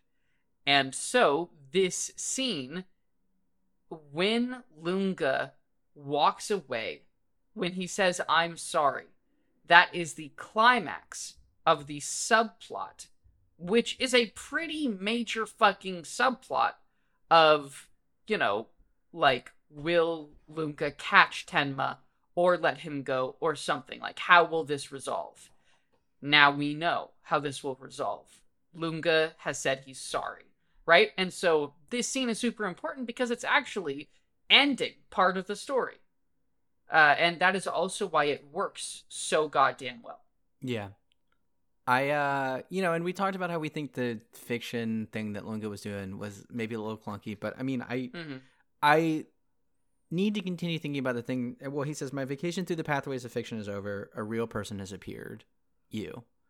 Um and it's this kind of idea that like maybe this is the first time he's seeing Tenma as a real person and not like the fiction that he was chasing, right? Of like It's Tenma is this murderer. unclear. I don't know. It is honestly unclear. I- think you can you can do you can bend over backwards and do a whole bunch of contortion to figure out a way that this makes sense and is like a cool line. But or you can just be like, yeah, I'm vibing. We're just Uh, totally, totally. Yeah. You It's know? it feels like a, a vibe moment. Um yeah. Uh and then we've got the bit in the car okay. with this deepest memory. If Johan remembers this, and then and then she makes a terrible face. Um man, that is it's a face like there's so much like fear and despair uh in that face. It's really it's really good. Uh Urasawa puts a lot of love on on Nina. God, I love Just Nina in so general. Much. Yeah, Yeah. she's the best. Um, can't wait to read like Yawara and Happy because Yawara- good, oh, yeah. news. I found out that Yawara is being like actively translated. They're like halfway through it, like fuck- fa- oh, fan yeah. groups. Yeah, like scanlations. Great. Yeah. Probably gonna Um, catch up to them at some point. We will definitely before they. Well, to the hopefully, end of it. hopefully they'll be done. Hopefully they'll be done. It's coming out at a pretty good get clip. around to. Yeah, and I mean we can always great, do great, like great. you know Yeah. get half of it in and. No, and I then take a, well, I mean, we can always do hiatus if we need to before they Yeah. finish. Oh, I don't want to do that. That's not fun either. Um, Uh, we'll we'll figure it out. Yeah. But I I like the way that Urasawa writes female characters at this point Absolutely. still, which was the thing that Yeah. we said at the beginning, and you're like, you're not going to be disappointed. I don't think I I don't think I have been. I think it's where I'm at. It's honestly, if there is anyone in this story who makes clear Naoki Urasawa's stance on writing women, it's like I just want them to have happy endings, man. It's the puppet guy. It's that's that's what he's Mm. that you know. I just want their story to have a happy ending. yeah, Um, yeah. There's definitely there's definitely something to that. So, Yeah. yeah. Do you have any other notes on 153? Uh, just, just, chick chick. Good. It's fucking. Kachak. He's got his fucking gun. He's fucking strapped. Let's get to it. Uh, good. Big fan. Uh, 154. Grimmer's Scream. Lunga moves through the Hotel Bergback like a machine, breaching and clearing with tactical precision, gunning down at least one henchman on his way to Roberto. Lunga locks into place outside of Roberto's room, and we hear the sound of the shower running. Tenma tries to help the hot dog waitress escape, but she's too terrified to move, so he tells her to stay put. He stumbles upon a man and a baby sobbing over the man's dead wife. The man begs for Tenma's gun so he can kill the person that did this and get his revenge, but Tenma tells him that's not what his wife would want. He needs to get out of town and keep the baby safe. We cut back to the hotel, Versteck, where the fisherman and Grimmer talk as they hold their cover, and the fisherman realizes that the whole thing wasn't their fault. It had nothing to do with their lottery winnings. He decides he just wants things to go back to normal and turns to tell his wife this, and then is shot. All of a sudden, the windows explode as the hotel is blasted with automatic weapons. Grimmer stumbles upstairs and finds the man's wife, also shot, and leads the group, and Wim and Papa, down into the cellar. Wim is convinced his dad is behind this, that he's lost his mind from the booze, but Grimmer comforts him. Papa begs Grimmer to let him go outside and face his death and end this, but Grimmer refuses and says he'll handle this, explaining one final time the story of the Magnificent Steiner. Papa comments that when they induced extreme anger, sadness, and stress in some children, they would manifest an extremely violent alternate personality, but most of those kids committed suicide afterwards. Papa is shocked that Grimmer has survived this long. Grimmer steps into the street, unarmed, and begs the attackers to stop, asking them to listen to their hearts. Everything is silent, and then the hot dog waitress rounds the corner, relieved to see Grimmer, explaining that she was so scared, but now he's here. She rushes towards him, and Grimmer tries to stop her, but it's too late. She's shot and killed in the street. And as Grimmer holds her dead body, he hyperventilates and then screams. Man. Oh. Let's just make this man suffer. Let's just Man, no, I mean I mean for real. Grimmer Grimmer really gets gets some of the worst of it in this manga. Yeah. He really does. Um he he really truly does. Uh what what do you have notes wise here? Uh the sequence at the beginning with the guy with his dead wife is really hard to read. Yeah, it's pretty tough. Um It's it is gut wrenching. Also, I don't know if you looked, but the, the baby. the baby really smiling, the panel of the baby? Yes. The ba- there's there's a, there's several panels that have Little chubby cheeks is like, and in all of them he's like, "Ah." It's very You funny. know. It's very cute. It's Yeah, so sad. like- but the little baby just going like, ah, like he said. It's very yeah, good. baby doesn't know what's going on. There's Baby's murder, having a great of time. It's raining. Yeah, wow. You know, yeah. So I that was my first notice. I love this baby. I do too. Um, I love this baby. I have we seen Urasawa draw baby? Well, I guess he drew the infant twins, but they were sinister. This is just like purely a good fun baby. Yeah, yeah. I feel like we haven't seen it. Uh, Definitely not one like this. Um, so that's funny. Uh, but yeah, just this whole like it's all well and good. Like like the like the first bit where he's like, "Give me your gun. I'm gonna kill the guy who shot my wife." You know, but but what really gets me is like after after Tenma is like, "Your wife would want your baby to be safe," and the guy just looks at his dead wife and then just screams and just like ah it just feels way too real Yeah, it's it's mean a little bit, but I mean, I think it. It's yeah, it's definitely feel. I mean, not like out of place, but it, you know, I think you. I maybe just kind of glossed over it the first time I read it, but you're right. This is like one of the most horrifying moments of this story, probably. You know. yeah you know you see a lot of stuff that's like aftermath of this Mm-hmm. you know um you see people reckoning with death and loss and and betrayal and you know the horrors of monster um you know but this is a this was his wife and she died like five minutes ago Oh, or some shit, you know, like like man, that it is immediate. It is right in front of you. He's in it. He's in it. And so are we. Yeah. So Um, very, very beginning of the chapter, the Lunga Yeah. Michael Mann section, fantastic, good, love it. Uh, blasting that dude, and then putting the gun in the Mhm. mouth, say, "Let's try that again." Where's Roberto? And the dude just points, you know. Yeah, no, Luca's Luca's like on a on a spree of badassery. Mm-hmm. uh in this in this thing. Uh he very very good with the gun, our Lunga. Uh, Yeah. it's absolutely stone cold, honestly. oh yeah. Yeah, it's kind of it's kind of it's kind of awesome and then it's also kind of scary. Um Yeah. uh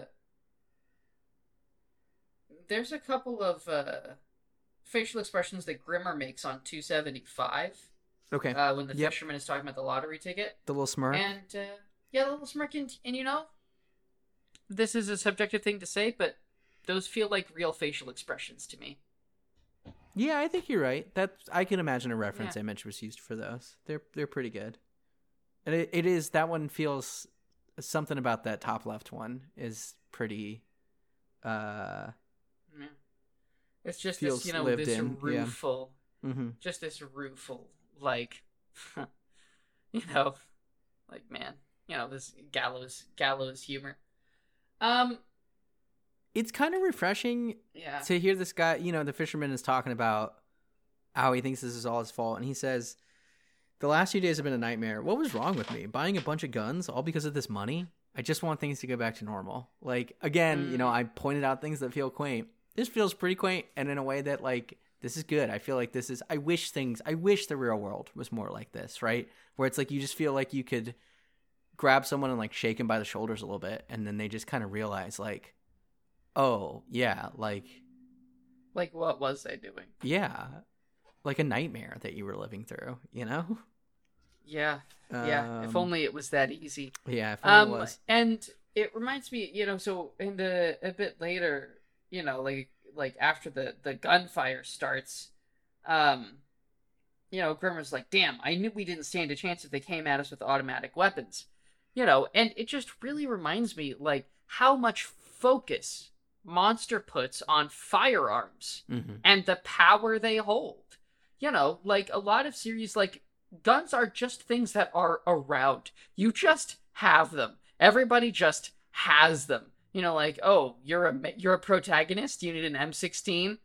You know, you you've got one. Mm-hmm. A lot of times they don't even like describe how you got the M16. They just have one. It's their protagonist gun. You know, it comes standard issue. Uh, but but in Monster, it's like like every gun they have is extremely precious and and every gun that exists is incredibly dangerous you know it really is a manga that recognizes that guns are a thing to take life with and that sucks actually Yeah. I mean, and at the same time, it's I 100% agree with you. And then on the next page, we get the most 90s action movie, the Oh, most yeah. glass shattering that you've ever seen in a comic book, as this house is just blasted to smithereens. You know, it's it's comical it's how much really- how many windows are shattering. yeah it's a lot of shards it's it's kind of impressive it must have been a bitch to draw Oh, yeah, that looks Um, terrible to me to draw. Not like it looks Yeah. bad. It seems terrible to have to have drawn that. Yeah, yeah, yeah. Um, I love the bit. It is really cool when Papa talks about uh alternate personalities manifesting. Right, because this was a thing when it first got flagged, we thought it was kind of goofy, but I think at this point it's justified itself.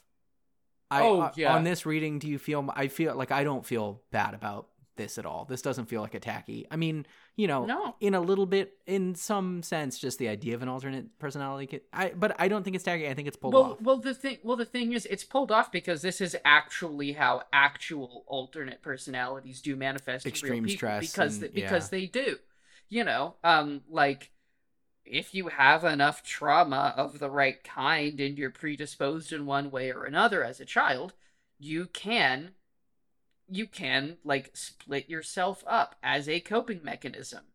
Um like and it is specifically a childhood thing. Like like uh what makes split personalities tacky to me is that generally like when a story tries to justify it, it does a bad job. It doesn't actually think about you know what really makes a person develop one it is sensationalizing the hell out of it you know uh, in fact i read a, a batman comic from 03 a few weeks ago that had uh, it was a little subplot i think it was uh, Moench actually it was it was a, it was a Moench uh, and uh, that shit sucked that shit really sucked it was actually a really perfect example of how to not do this exact thing okay. um, man, that I really, I really, that was one of my least favorite Batman arcs ever. I think. Uh, is it in Detective or Batman? Might have. I feel like the worst ones are in detective. Is the thing. Like the worst offenders Detective- usually show up in detective because it's like that's Detective, the one like- that DC doesn't think the people is reading. You are not wrong. Um, but anyway, anyway, so I think this works very well, and I and I like how he says that nearly all of those children that manifested alternate personalities committed suicide. It's amazing that you've survived this long. mm-hmm. You know, and I, it's just interesting to think about what that what that means for Grimmer. I guess to me, Yeah. Yeah, I mean, I, I do think this is another death flag, right? It's, it's amazing that Hmm. you've survived this long. Um, but I, I mean, like, I think in some ways you could you could take his whole speech, right? When he said, "I'm not going to let you die," right? When he says, "You've taken all these things from me," like I can't. In like, has he really been living? I guess is like is the is the like is the is Yeah. the there it makes you think question to ask about it, What? right? Like you know, he hasn't killed himself, but like, you know, has he ever really been alive? this manga really makes you think like Spider Man. Um, Yeah. And then Grimmer goes outside and, you know, tries to talk them down, which is cool. This is a really cool move. And like you said, also kind of a very 90s thing to do Right. to walk outside and just like talk up at the buildings where there's a sniper, you know? Yeah, well, it's it's oh, the uncharitable read of this is it's when in Home Alone when Kevin McAllister goes out into in front of his house and says, "Do you hear me? I'm not afraid of you." You know, and is shouting at his house. I mean, like that's not what this is. Like obviously, and but that that comparison just jumped into my head, and I was like, can't It's can't let fun, this go. that is a fun Yeah. read. Um, Yeah. I, I think it's interesting that he specifically says, I don't care if you're Nazis or ex-Stasi, which, like, ha- have the Stasi been invoked before in this comic book? I mean, like, we've talked about the Czech secret police, but I don't think by name they have been, like, yeah, name not, checked. they haven't been named, so it's just like this. Yeah, I was like, random thing. oh, okay. It says, yeah. I really like it when he says, I'm not anyone special either. yeah. That's a great panel. And then the next panel is just the buildings in the rain. Oh, it's good. Quiet. Oh, Maybe it worked. That's the so thing. Yeah. Uh huh. Oh, it's so good. And then the next double page. Fuck. Just just like like he sees Sausage Girl and you know he like he points he points up, Mm hmm. you The little know, finger. Yeah. The little finger and then bam. She's fucking down. Blammo. Holy god, it's it's just really um I I think mean, the like- thing that does it for me is like how relieved she seems to see him, or how relieved she is to to see him. Right? Like, and how cold his blood runs. yeah, yeah, yeah, yeah, yeah. Uh huh. That she's there. Um, yeah, it's good. I, I, I. Yeah, I mean, like, how many different ways can we say it's good? Because, like, I- God, this shit's get. so let's get it. Let's get it. It's good count for me this episode. I've said it a lot. Uh, Ding. Yeah, Ding, ding, there's ding. a lot of there's a lot of times to say it. Okay. Um. Oh, I did. and I did have one thing that I was going to say. It's a very Yeah. quick note about um, what Wim says to Grimmer. You know, he's like, "This is my dad. My dad is the one doing this." I think it's interesting that everyone has an idea of who or what is behind this, and it's all everyone thinks it's their fault or it's personal to them. Ooh, right? Wait, Like- wait, that's really good. Yeah. That's such a good pull, actually. Um, It thinks it's his dad, uh, and then, and then like the fisherman and his wife think it's people after their fortune, and then I mean, you could even say like the man whose Yeah. wife has been shot is like he feels like this was like extremely personal to him and not just like a random act of, you know, it's like this person came in and ruined my life. Like they You did know, this and to it- ruin my life. and I think that's the kind of thing is that like, hmm, I don't know. Maybe it's just that everything a person does is personal Yeah, in a way. You know, like bad things. When bad things happen to you, they belong to you. yes, and a bunch of people can be in in the same situation and it'll belong to them in different ways maybe i don't know of Yeah. like trying to work with this No, that makes sense. because it's The really other- cool the other thought that I had was like it's just kind of it seems counterintuitive that it's like people in this quiet sleepy town really feel like it was about to boil over. Like everyone has a reason that they think that this is happening and it was just barely under the surface. And all it took was johan showing up with a couple of guns to just make this seemingly quiet mountain home you know tear itself Right. apart right? And It's that's this- your king. Yeah uh-huh. Yeah that is your Um, king right that there. it's it's just under the surface at all times you know? Yeah. Uh i all right. I like it. Yep. Chapter 155. In the distant past, Grimmer remembers watching The Magnificent Steiner, but does not remember ever watching the final episode. And he asks himself if the Magnificent Steiner ever figured out that uh, that he like if if the boy that was the Magnificent Steiner ever figured out his connection to it, and if he ever lived uh, happily ever after. He screams his rage at the death of Sausage Girl. Sorry, Sausage Girl. R.I.P. Um, all right, R.I.P. Uh, and we move to the woods where the people Tenma saved are going through the woods, and they run into Rudy and Nina, and uh, they they tell Nina where Tenma is, and uh, then they get into town, and we find Tenma. Tenma finds Sausage Girl, and somebody gets thrown out of a window. Uh, so he runs into that building, and he finds, uh, shot and bloodied in a chair, Grimmer. And Grimmer says he took out four people in one way or another. And Tenma asks if the Magnificent Steiner came to the rescue. Grimmer says, no, he didn't show. I did it myself in a fit of rage. He gives Tenma a letter from uh from Klaus Papa, although not addressed to Tenma. Um, Lunga found it at the Red Rose Mansion, gave it to Grimmer to give to Tenma. Um, and then Papa shows up, and Grimmer introduces the two of them. Uh, and Wim is there as well. And as he dies, Grimmer starts crying, and he says that he's sad. Not because he's going to die, but he's sad now that his son died. Human beings can't lose their emotions, he says. It's like someone wrote him a letter and it arrived decades later. Is this true sadness? Is this happiness? In the final episode of The Magnificent Steiner, I'll bet he turned back into a human being. And Grimmer dies. Um, and uh, Wim and Papa uh, both cry for him. Yeah. Um, yeah. I go back and forth on that final panel of them all just standing around. Like this feels like a why is Spider Man crying? Uh, kind of panel a little what? bit. What? I don't know. I think it. I don't know. There's something about it that's just a smidge too saccharine for me. I mean, like it's good. It's a good death. Grimmer gets a good death. The thing I that think- that does Man, that I, I- do like. yeah, The thing I uh-huh. do like is Papa's little verbalizations. Like as Grimmer has Mhm, died. Like oh Yeah. oh I yeah, oh he's, he's like crying.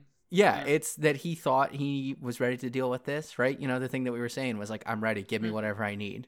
And it's like, but not this. Like having to really come face to face with what he did, Yeah. you know? It's good. yeah, I like, like that. like seeing somebody who he hurt so badly die in front of him, and it's all his fault. This whole thing is his fault. hmm You know.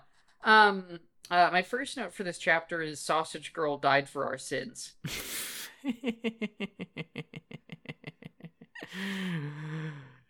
she died for someone's sins. That is for sure. Uh, and also like I really like the few panels we get of the Magnificent Steiner TV show. Oh, I love Um, I love Grimmer in the Void watching the Magnificent Steiner show and then being pulled Oh, away yeah. by that you know unseen arm and never getting to see the finale. Which which like here's where I'm going to be old man for a little bit because this really isn't Yeah. even something that I get to that I got to experience. Like it was already kind of over by the time that I was a media watching person. This idea that like a TV show could end and you just might not ever know how it ended. You know Mm. because you know we didn't have the internet or DVDs or things like that. Like I remember when I got into Gilligan's Island when I was in middle school, like talking to my dad's older sister and being like, eh, like I was watching through the show slowly. I was like, do they get off the island at the end? And she's like, you know, I don't know. I never think I I never saw the last episode. And right, and that like you could miss the last episode. yeah, and just Oof. you know if you didn't catch it, you never knew. Scary thought. Um, scary thought. Uh, yeah, but I also I also like it. Yeah, by the way, last episode of the Hulk show. It's one of those Oh, ones yeah. where it's like they didn't realize they were going to get canceled, so the last episode is just a Oh, normal no. episode. Um, which fun, fun little like you know convenient detail. The last couple episodes of that show are about the Incredible Hulk being in abandoned slash cursed small towns, like where. yeah, um, yeah, it is. But the, the show ends. Uh, they make a bunch of follow up TV movies a couple years later, and Hulk dies at the end of it. Is is how that ends. So that does make sense. it's here. Uh, I also I also like it visually. Um, it's fun when Urasawa like depicts like older styles of of art. Um, which again, that's something fun that'll come up in Billy Bat. Mhm, mhm. Um, yeah, I just like it when he does other stuff. Got a great big old picture of Grimmer yelling. Yeah. I, I do think I I called out the phrase that he said, Did the boy figure out that his own anger transformed him? Did he live happily ever after? Mm-hmm. And it's like that's the end of Grimmer's arc, right? Like he comes to the Yeah. realization or acceptance that it's like my anger is what did this to me, right? And it's that is interesting, I think, right? Where it's like his whole thing is I don't have emotions, I don't have emotions, I don't have emotions. It's like, the, but the emotion that he does have is anger, right? Is like yes, that is the of, one that yeah. he has like consistently uh huh, throughout throughout what we see of Grimmer. Like it's the only emotion that we see him really have. Is, yeah, the way he responds anger. to you know Bonaparte is saying "just let Yeah. me die," you know, like that that an angry response, right? Mhm. Um, and it's I don't know. I I the note that I wrote was maybe is it like breaking that block between the Magnificent Steiner being like merging those two personalities back together is like Yeah, you mechanically know, what does this? it's like well it's it's it's like the thing about the separation right the compartmentalization is it is pushing the feelings away from you because they're too intense to reconcile. Okay, right? And so the whole point with magnificent steiner is he would black out because he would be feeling something so strongly like he just couldn't handle it. And then you know another side of himself would handle it. Um and so i guess what we're seeing here is is like character growth or change here in some way because like he said steiner didn't show. He did it himself right? The compartmentalization is over. He has accepted and integrated this fury and rage into himself and he did not need to cut it away he was able to be that all the way himself and do all the things that he normally would have done as Magnificent Steiner, but now he's conscious of them. Right? You know, um and it's the compartmentalization is over. And that's also why as he's dying, he finally has cry. access yeah, right to his other emotions, to his sadness and his happiness. He by by taking ownership of his anger and his emotions, he was able to access all of them again. Yeah. Um I we're going to have to in the final episode we're going to have to talk about the idea of sending letters because that has suddenly like from the last Yeah. reading become like a big motif. Um Definitely. cuz I mean You we've know, talked about stories, we've yeah. talked about a bunch of stuff, but letters is a new one kind of. Yeah. And it's also interesting that he's talking about this uh, a letter arriving decades later as he gives a letter to Tenma Uh-huh. written decades ago. Yeah. um you know so that's that is an interesting thing to kind of happen at the same time uh but yeah no um i i think that grimmer's death is one of the best moments in the whole series It's good. Um, um, I was a little sad, you know, that it was like this was the end of his arc, but like it was never going to end any other way. You know, I'm glad he got to cry for the death. I do like that note, right? Right, where it's he's not crying because he's afraid to die. He's finally getting to cry about like the thing that has defined his adult life, right? yeah Um, Yeah. you know human beings can't lose their emotions that's also a very very important thing to say because grimmer saying this right now in this way means that the manga is telling us that this is true right Yeah, this is like a this is a like a a plea, right? Like human beings can't lose their emotions, but also it's like a statement. It's like he didn't lose his emotions. You can't lose your emotions. Um, so it's yeah, it it works on a couple different levels, I think. Yeah, definitely. You know, and it well, and it also means that like it means that Johan didn't lose his emotions. Mhm. Roberto hasn't lost his emotions. It's saying in a way that at least one kind of monster isn't real, or that all these experiments ever did was fuck people up. Mm-hmm. None of them ever actually Were successful, yeah. Yeah, like all they succeeded in doing was fucking people over and and like just ruining their ability to be healthy people. But it did not make them not people. Mm. Fictional characters, you know, you're still Yeah. people. Yeah. Um yeah, just it's one of one of my favorite death scenes also just in just in Okay, general. yeah, Like, it's a good one. I'm I, I'm more up on it than you, I think. Uh, I I just think that I think the last panel is important specifically because of Papa crying. Yeah, I I agree. know? I think that that's an important moment. Yeah. Um, I f- f- fun note, fun note. When Rudy and Nina run into the people in the forest, the, did you make note of the thing that Rudy says when they're talking about the Asian man with long hair running around saving everyone? He Oh, says, uh, "That Asian man is my friend." it's just, it, it made me laugh. that Asian man.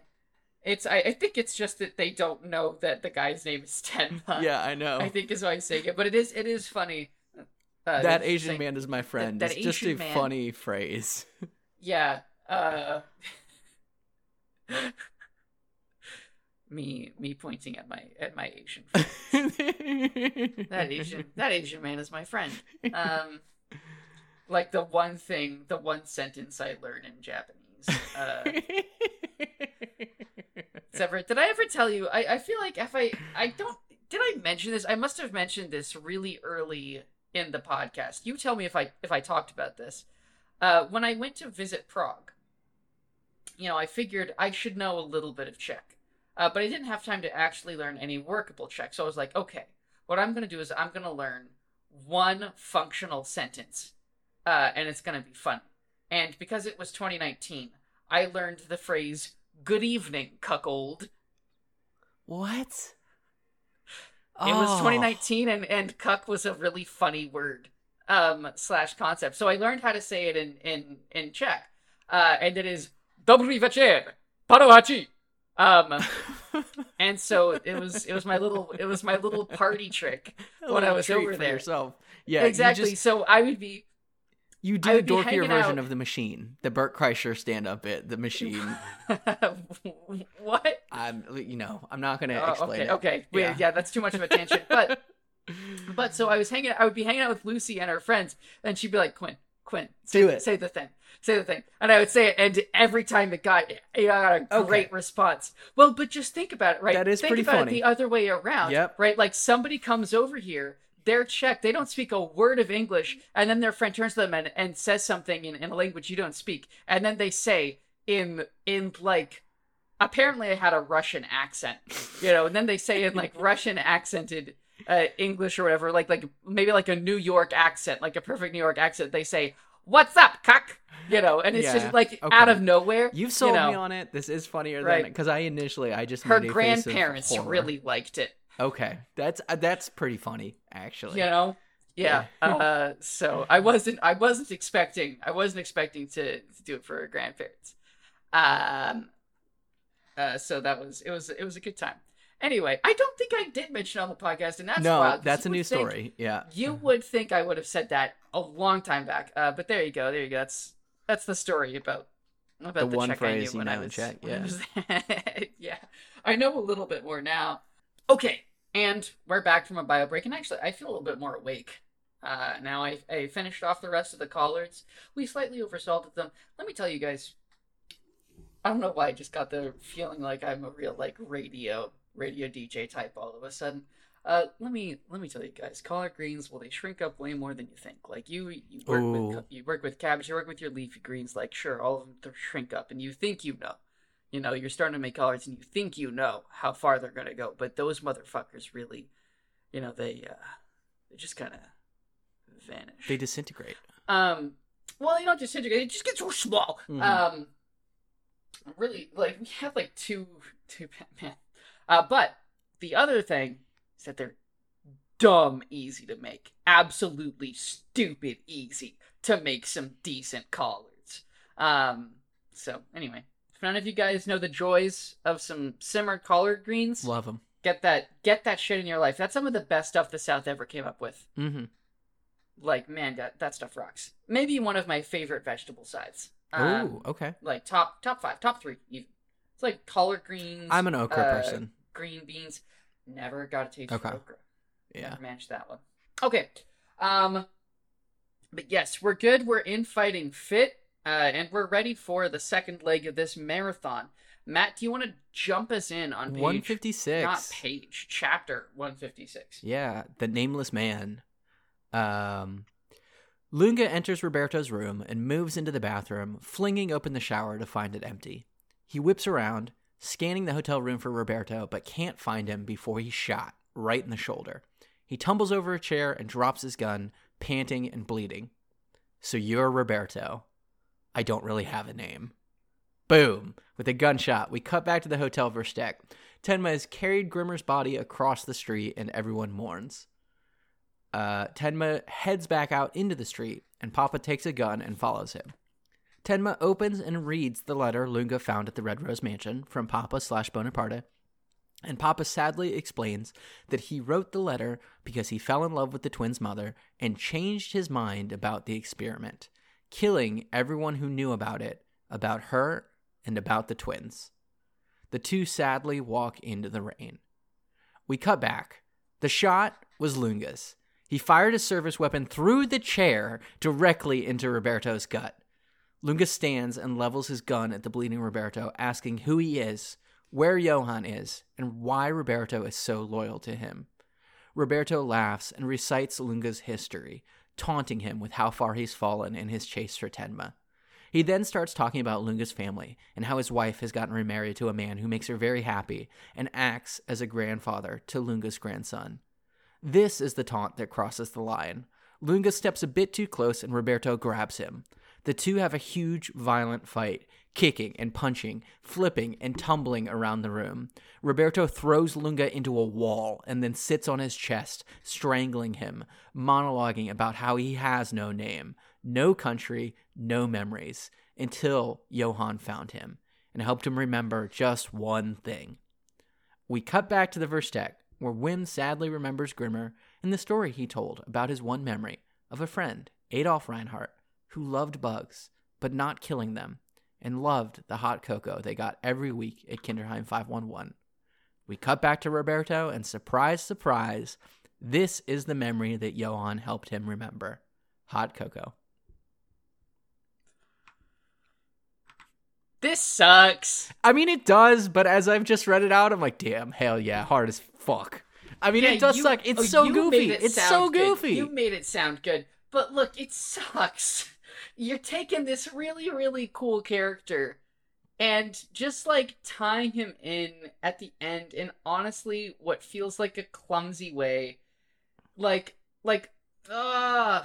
I just, I like Roberto, Oh, I love International Roberto. Man of Mystery. Yeah. You know, like I like the Adolf Reinhardt. He didn't need it. That's No. the fucking thing. I mean, because it feels like you they seized on the wrong part of the, you know, because Roberto has that speech. I think it's back when he's first revealed. I have no country, right? And it's like it feels like you've seized on the wrong part of the mysterious past and made it unknown past. I don't exist.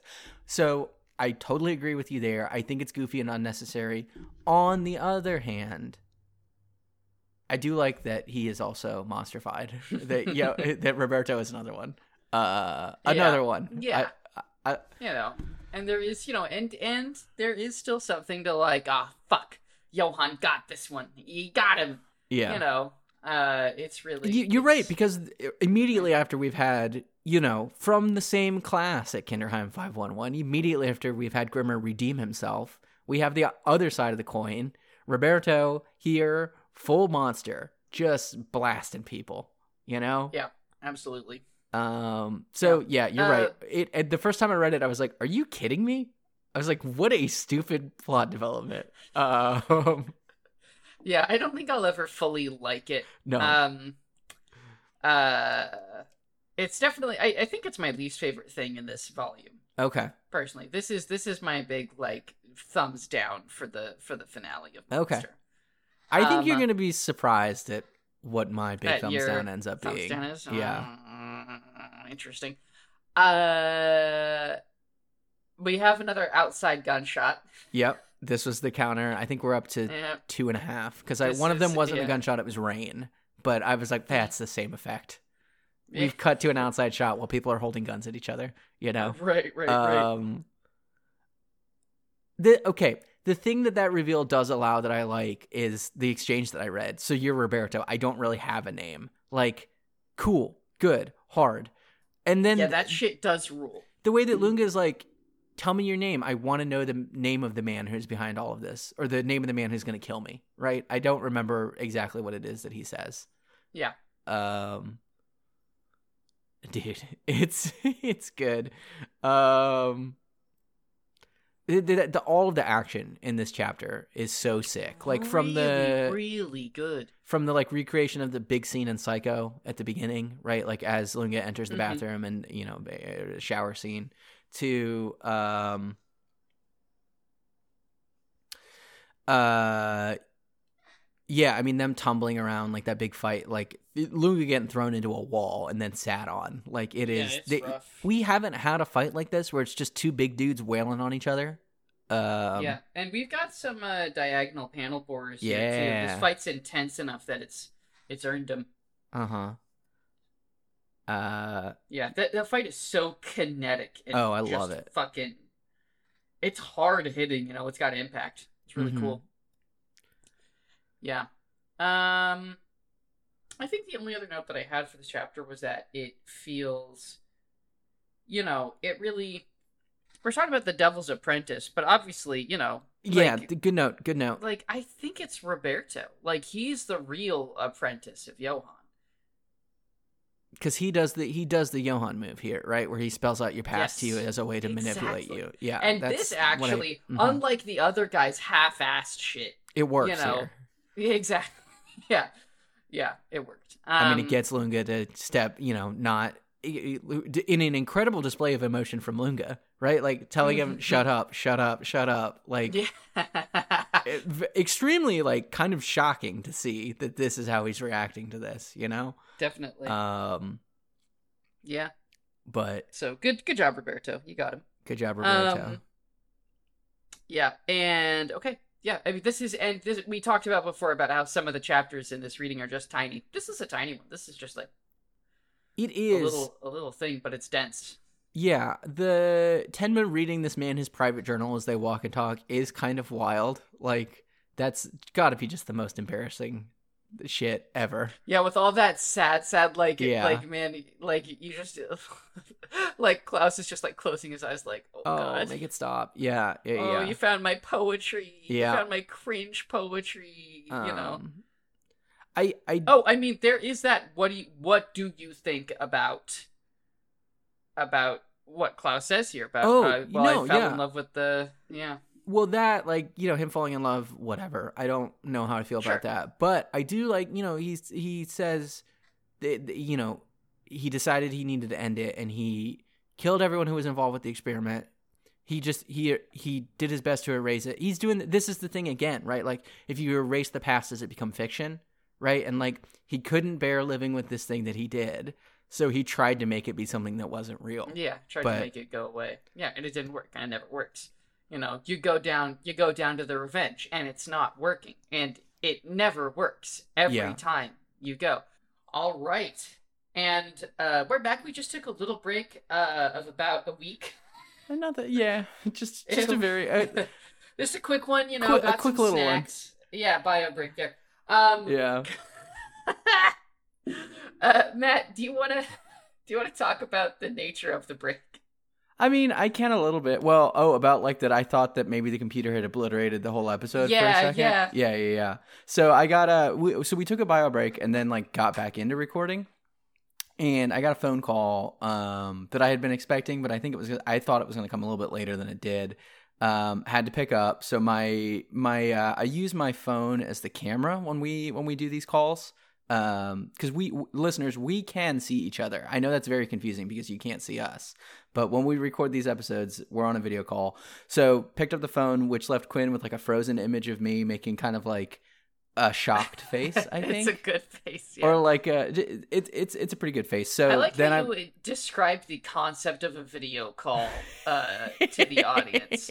Like now, listeners, we're kind of early adopters of this brand new technology. You know, don't get too jealous. Well, this is just that's just like for me because uh, as a podcast listener, I like it when the hosts kind of offer little little windows into what their recording setup looks like.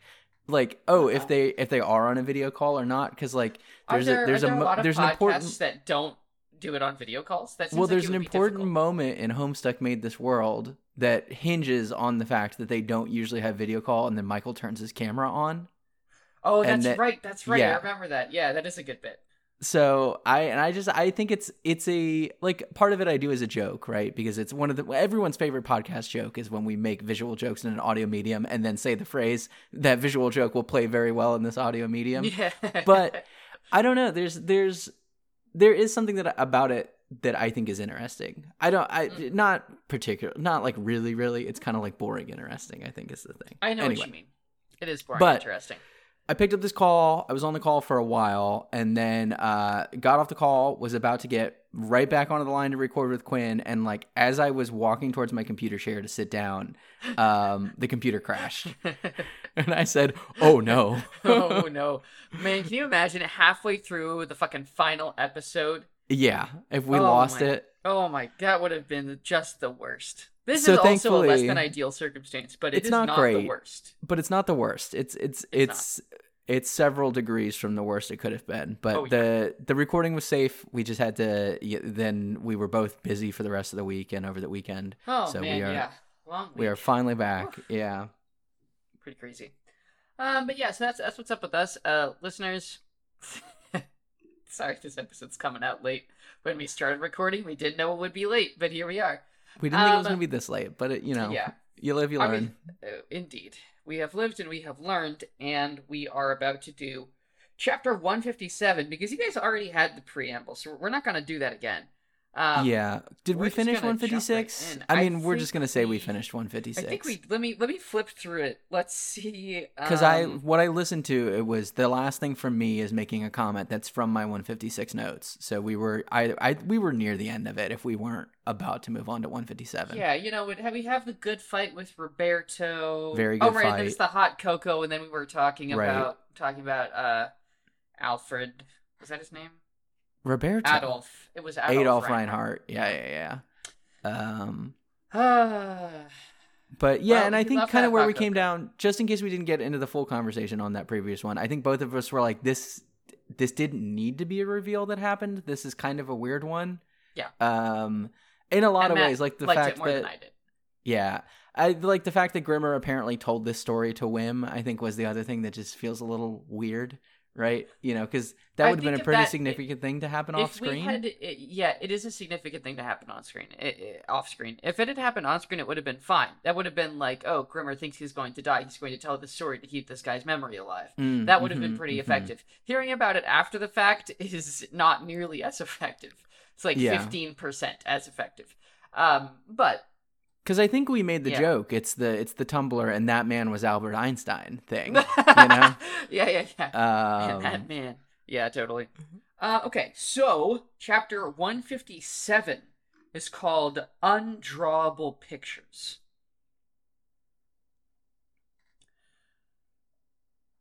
Klaus Papa, as he walks through the rain, remembers uh, in Germany in 1986 seeing the Liebert twins on the television and going to visit the Lieberts and uh, remembers going to see them.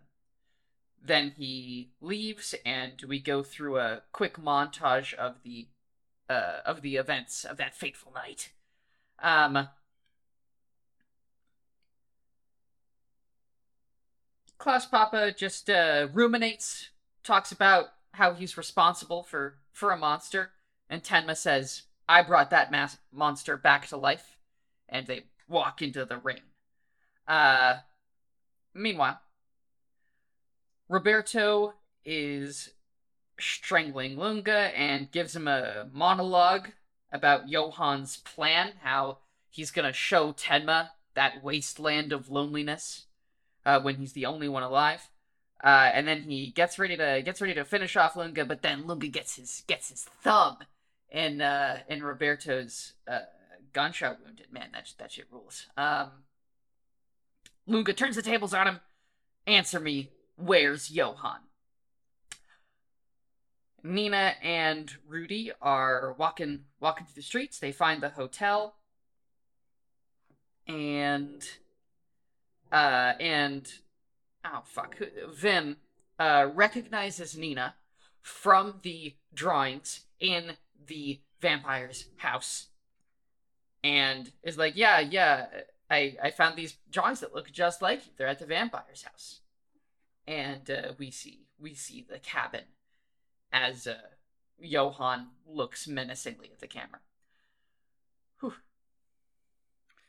Yeah. Um, okay. So, what do you what do you think about, especially since the title of this chapter is "Undrawable Pictures" and kind of pictures. so the conclusion that um, Papa comes to right is the reason there's so many of these different versions of the pictures, and it was something that I think Lunge and Grimmer said. Right. It was like he could Yeah. he couldn't seem to get it quite right. There's something that's he couldn't do it. He thought there was something wrong with them, and then he says that too. Like I couldn't get him to turn out right.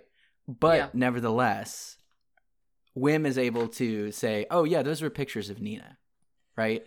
Well, it's not. I mean, it's not that he was. He wasn't trying to find. He wasn't trying to draw the twins. He drew the twins perfectly fine. What he was trying to draw was an ideal picture of the twins surrounded by love. Right.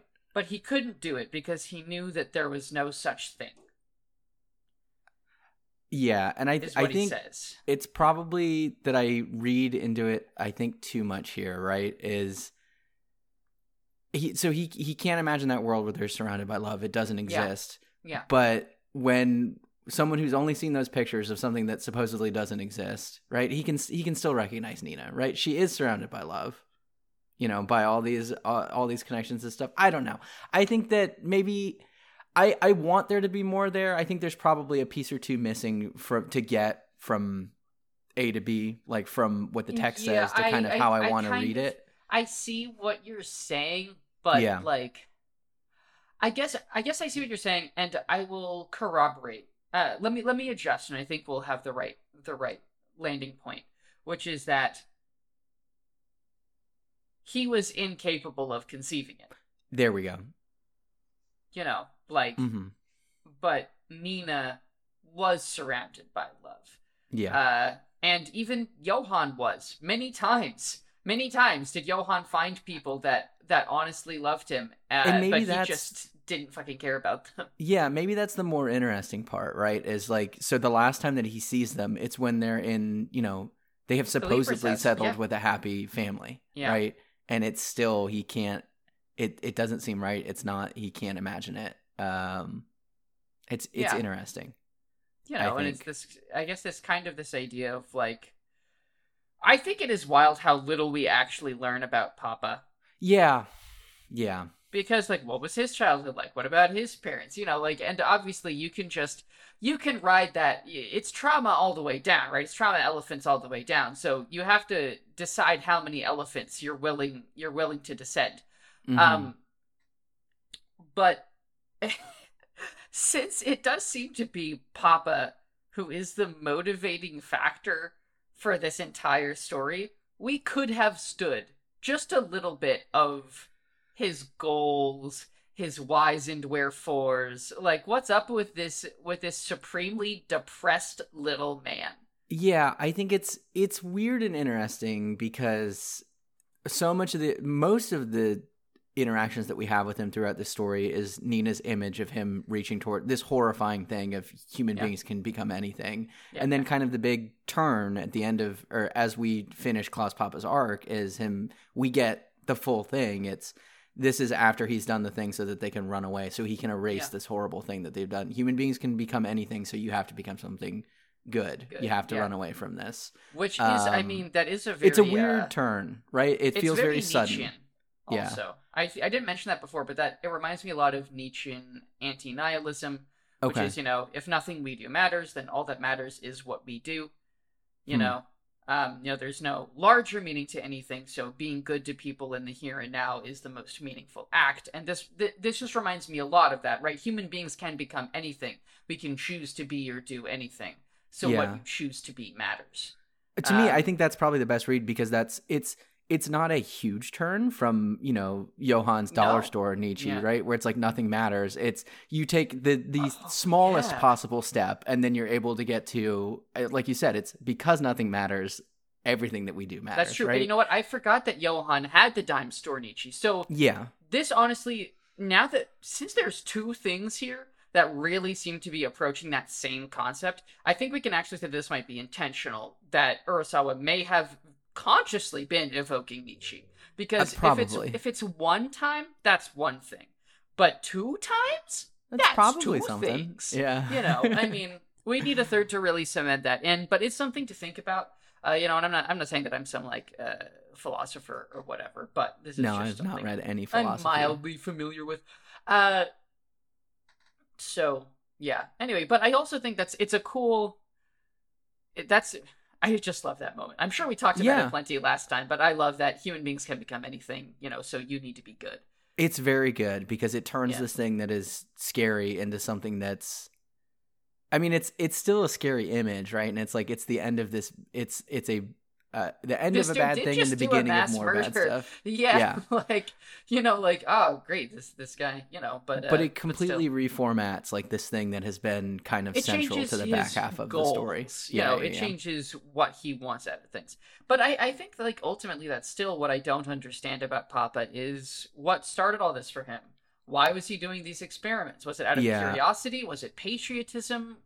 Literally, what was it? A Well, lot of other I will people say- tell him what he's doing, but Unfortunately, I think some of the Oh, right. supplementary material digs into this in a way that like Right. I that's what I caught some of and was like, "Ugh, I hate this." okay. But I think I think from what you said, I, the the other thing that kind of popped into my head as you were talking about what is his backstory, what is his goals. I think the very least we can assume is like this dude probably did not have a good. There's there's some there's some bad stuff in his past, right? oh like, yeah, no, yeah, and so I think it kind of gets to there's this idea, right, with you know people who have rough childhoods. It's this thing. It's like you always want your kids to have better, right? And it's like Mhm. Johan and Nina obviously aren't his kids, but he is kind of like a father figure in their in their He background a little he wanted them to be his kids. Right, he did, and it, like Yeah. he and that we didn't even we haven't even talked about you know Lipsky and how he abandons his actual Right. child, right? Man, what's up Um, with Papa's wife? Who was his wife? I don't know. But I think it's kind of it's this he has this hope that things are better, but he he can't see beyond where he is, I think is the thing. I think that is a very good way to encapsulate Papa. Right? He's a guy. He's a guy who looks back, you know, looks back on his life and his short-sightedness and knows enough to regret it, but has not taken those extra steps to really understand it. He's just stuck on the self-loathing. Yeah, yeah, yeah. You know? And that's we we did talk about that, right? Like he's just been hiding Yeah. out here and Yeah. you know, I'm I'm ready to die. He's not ready to do any of the real work. Yeah. Right, right, uh-huh. right. Yeah. Anyway, okay. So. So. with that, uh, back to chapter 157, I really like the bit where we have these, you know, Papa says, I created a monster, and then on the next page, Tenma slowly turns around. He gets two whole panels just to turn around, and he says, I brought that monster back to life. Yeah. You know, and that's just like these two guys that both feel responsible, you know, for stuff that, like, frankly, how responsible are they really? Um, Nina turned out pretty fine. Not that Papa has not done awful things, but it is also just like at a certain point, Johan, you know, I guess that's Like, interesting. Yeah, I've never really like stopped to consider that. That you know, I've just kind of taken it as text, the same way that in the beginning I was like, "This boy has to die." I think Mm. I've taken Tenma's kind of flawed belief that this is his fault at face value, and like for a while, Nina was running around saying it was her fault too. Well, there's a lot Um, of there's a lot of self blame for all kinds of shit in this manga. Yeah. And in point of fact, look at it this way. Johan Johan is a victim of the same thing. Because Johan's whole deal is that he all, he buys into his own shtick, hmm right? Like he blames himself. Oh, yeah. You know, he blames himself for the death of these people, these people, and and you know, sure, but he blames himself for the way that he is you know Yeah. and of course like if you see yourself as a monster that way like you're not going to feel the urge to change you're just like well i guess i guess this is how i am you know um and or you know look at all of the people that we met in kind of the first part we have that mercenary we have rosso Right. um you know there's or or the doctor in point of fact hold hold on there's a lot of people that we meet that have transgressed in some way that are specifically grappling with Right. that transgression and, and what it means about them and how to do something else. I You mean, know, we can even go forward to Yeah. who was the who was the guy from Czech who lived in the house uh, and tried to assassinate. Yes. Um, yeah. It's just, it's a lot of people. Yeah. We were talking about murder, and yes, it is an exploration of murder, but it's also an exploration of guilt and Mhm. what it means to blame yourself for things that may or may not have been inside of your control. I mean, And Martin also- too. yeah. He's another one, right? Like, okay, uh, this is now we need to think about guilt. Yeah, yeah, we- yeah, yeah, yeah, We're uh, we're really or Lunge and how he interacts with his family. right. You know, um, In the very fact- last minute, we're finding Yeah. the theme of this story. Well, I- the, the, yeah. the probably the most obvious theme we've somehow just not really dug into. I mean, Maybe, you aside know. from just like we say, oh, we think that it's Yeah. interesting that they grapple with this guilt, but like but not really- It's, it's everyone. it's- I mean, Richard, Yeah. you know, he shot that kid. Everyone in this story, every single character has something that they feel well, ashamed and guilty I of. I don't, I don't know though, because what about Reichwein? Uh, maybe not Reichwein. He might be the only. Well, I mean, he feels bad that he feels bad that Richard got murdered, and Oh, that Tenma. Is like you know having to deal with this. I don't know if he blames himself so much for that. I, I don't know. Like, I think, I think it's. Oh, I guess a sweeping statement that every man, single character is not quite then true. There's Ava. Uh-huh. Fuck me. I mean, Ava. f- Oh, oh my. Oh yeah, like you said, Martin. Oh, Yeah, this this is all over. This is absolutely all over the place. Yeah, I think it's the it's the because the other thing that I would say is for a lot of these characters, their regret, their guilt led to like a life change and reconnecting or connecting differently or things like that, right? And I think that's to me that's almost what Well, you also you also see people. I mean, but then we're also contrasted with people that. I guess regret. Regret over past actions is history, right? Yeah. So it's it's feeding into it's it's just concomitant with the our theme history of and consequences. history and yeah. consequences. Mhm. right? So your past is the history, and then regret is the consequences. And so when we Mhm. see people that are, you know, we see people who do not feel the regret, but they feel consequences in other ways. You cannot actually erase history. You just end up with different consequences than regret. Yeah, Um, you know, it's uh, but but everyone everyone in this story is beholden to the past. I mean the the two crooked cops. Like I just keep thinking of more. The more that I Oh sit here and think God. about it, it's it's everyone. Yeah. Um. Hmm. Wow. I mean, and Uh, I don't even know if there's any like major conclusions to be drawn from this. It's just something that is so massive in the story. It's you know, Yeah. it's if the if kind of if what we're talking about here is history and consequences as a core like motif or structure for the thing, regret is kind of how that is expressed through the characters Yeah. and how you how all of these different characters are tied into kind of this central thing of the story. Yeah. Yeah. Yeah. Yeah. And I mean, I guess uh, according to that, right? Like you said, the consequence. So there's there's two pieces to that. There's regret, and then from that we have Nina's thing, right? Which like her whole Yeah. story has been kind of the memory has been erased or hidden Yeah. or whatever. Yeah. So like the history is gone. She's cut off from that history. And Johan's whole thing is if you if you cut off everyone's connections and history and stuff, they cease to exist.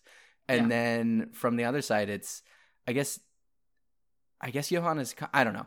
I oh I need to think about this a little And bit I- I more, know. and I'll have my big This is thesis wild. in the final episode. But this was a fun It's- thing and- to I think yeah, think well, about. and then you have Rudy, right, who was also Tape one. recorder. He was rocking yeah.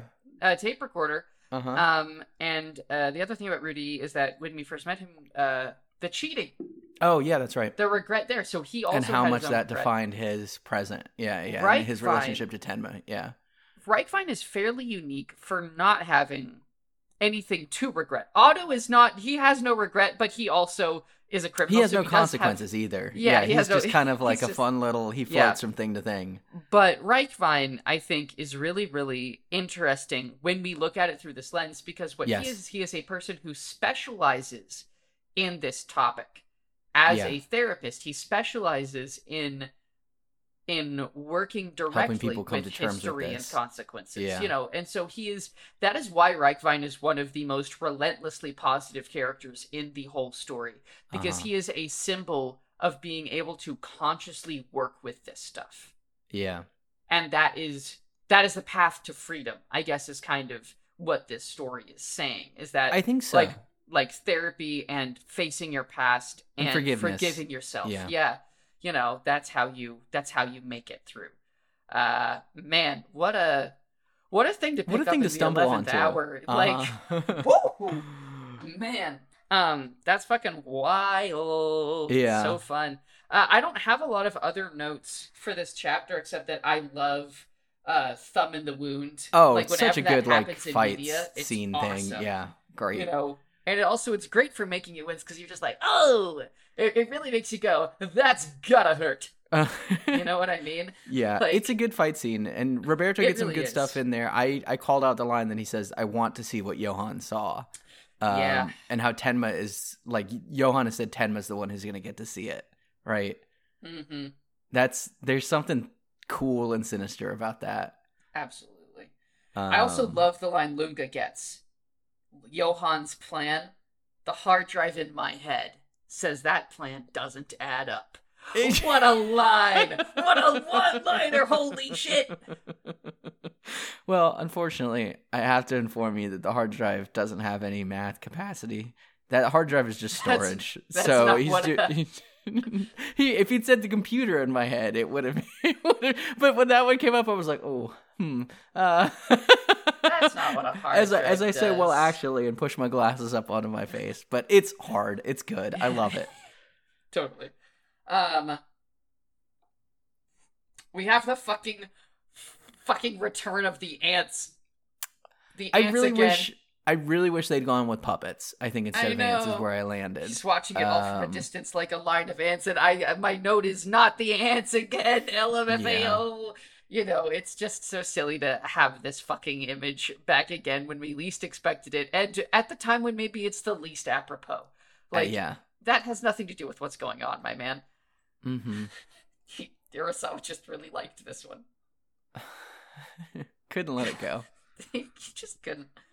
Uh, yeah, I don't think I had anything else. Okay, I gotta grab the book off the shelf. I I act, I forgot to get it before we started. My man's been bookless. yeah. Goddamn. Well, he's getting that. Let me see him. Uh, I don't know about y'all. There's a new chapter of Vinland Saga out. Uh, Vinland Saga, pretty good. A a lot to say, actually. Uh, Vinland Saga and uh, Monster. A good amount to say to each other. You know, pacifism, doing harm. Oh, Matt's back. I'm Matt. Yeah. Hey. Um, Vinland Saga's been on my list. That's something that I gotta get to sooner or later. So good. Um. Okay. Let's see. I am getting to 158. Don't cry. Wim's dad roams the streets of Ruhenheim, looking for his son among the dead, despondently screaming that the devil is in this town. Rudy and Nina arrive at the vampire's house, but they're too late. Johan was here, but he's already gone.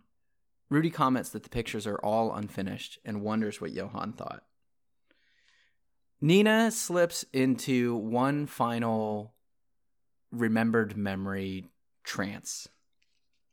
Um, looking at the pictures, remembering a room full of dead people, the terror, everyone drinking wine and dying, and then calling for her mother. Rudy realizes what's happening and pulls out his tape recorder and begins to record.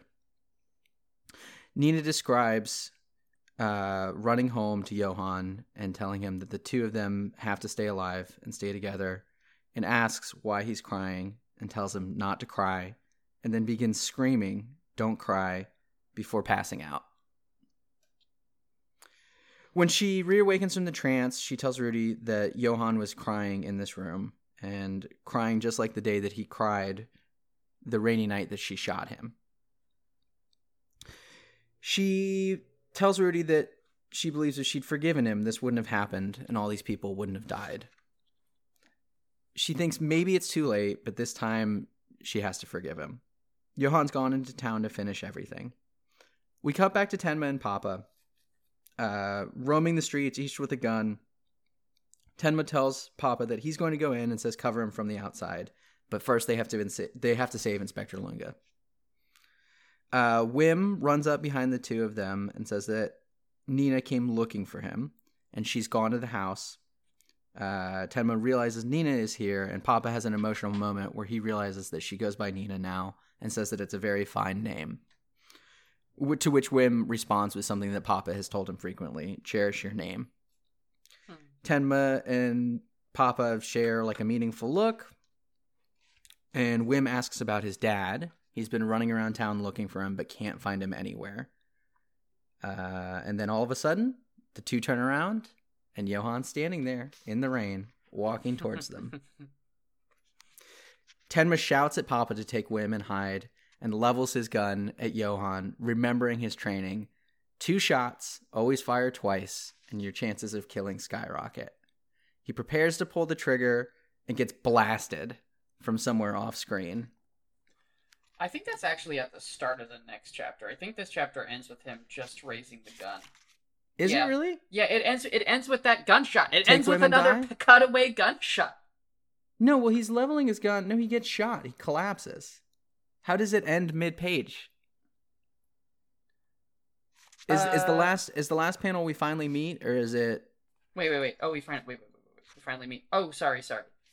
Uh, I don't think he got shot. I think Tenma just got pushed over. He got pushed over. Yeah, he gets pushed over because Papa just pushed him over so that he can. Sorry, I I was reading something else while you were Okay. summarizing. Okay.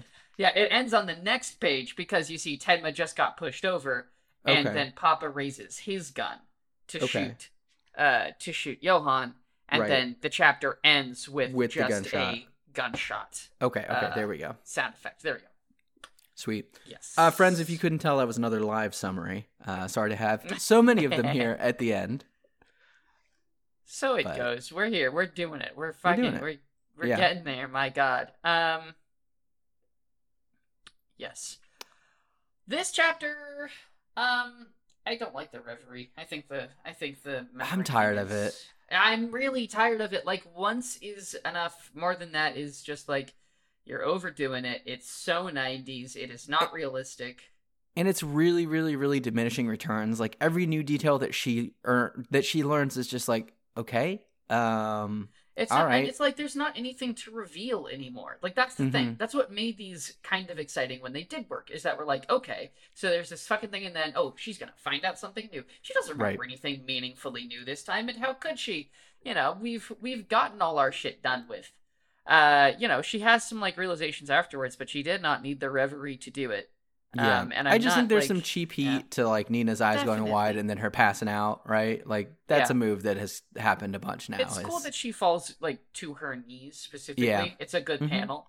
Mhm. But uh, I, I don't- like the I don't like the reverie. Uh, the art in general in this chapter is really really good. It's good Mhm. all over this last volume, but I really like the shots of of the cabin. I love the shot at the start of uh, Wim's dad in the street. You Oh, know, I the love devil's that. in this The town. devil's that, in this town That panel is so good. It's dumb. Um. Uh. Yeah, I don't really have anything else to say about this chapter. Uh, oh, oh, Um, oh, oh, oh, sorry, sorry. Uh, if I hadn't shot him, if I'd forgiven him, this wouldn't have happened. Uh, do we think that that's true or do we just think that this is like uh, I mean, I mean, granted, if she hadn't shot him, things probably would have turned out better. yeah Sure, but So- it's well, yeah. the forgiveness do we think this is like a it's a survivor's guilt thing right where she's trying to tell him that it's not his fault that she was the one that went there is that the forgiveness that no, she no, no. feels she She's owes him? talking right now. She's talking about forgiving. Uh, well, she's forgiving him for murdering their parents like they're, yeah, they're the Lieberts? Yeah, yes. You know, if she had not shot him that night okay for killing the Lieberts and and other folk. Um, i guess but obviously he was already murdering people. He had already killed at least four adults by this point. yeah You know, like, and it seems like his are- operating theory is the two of us have to exist together alone and that's it and i Yeah. think is this her saying like well if i just bought into that then none of this would have happened if i'd gone yeah, along with it She okay. seems she seems to think, yeah, but that's obviously not true. You know, yeah you know, forgiveness is clearly an important thing here, but this just strikes me as Nina not being like like I think maybe this is her. Uh, this is kind of subtextual, but I think this is her forgiving herself for shooting Johan Okay.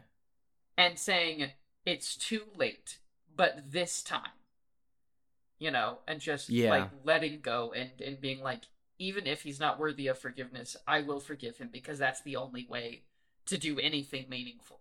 Uh, yeah. I don't know. No, no, no. That I mean that Yeah. that works for me. I'm good with that. yeah. Do you have any Um, other? Do you have any notes of your own about this chapter?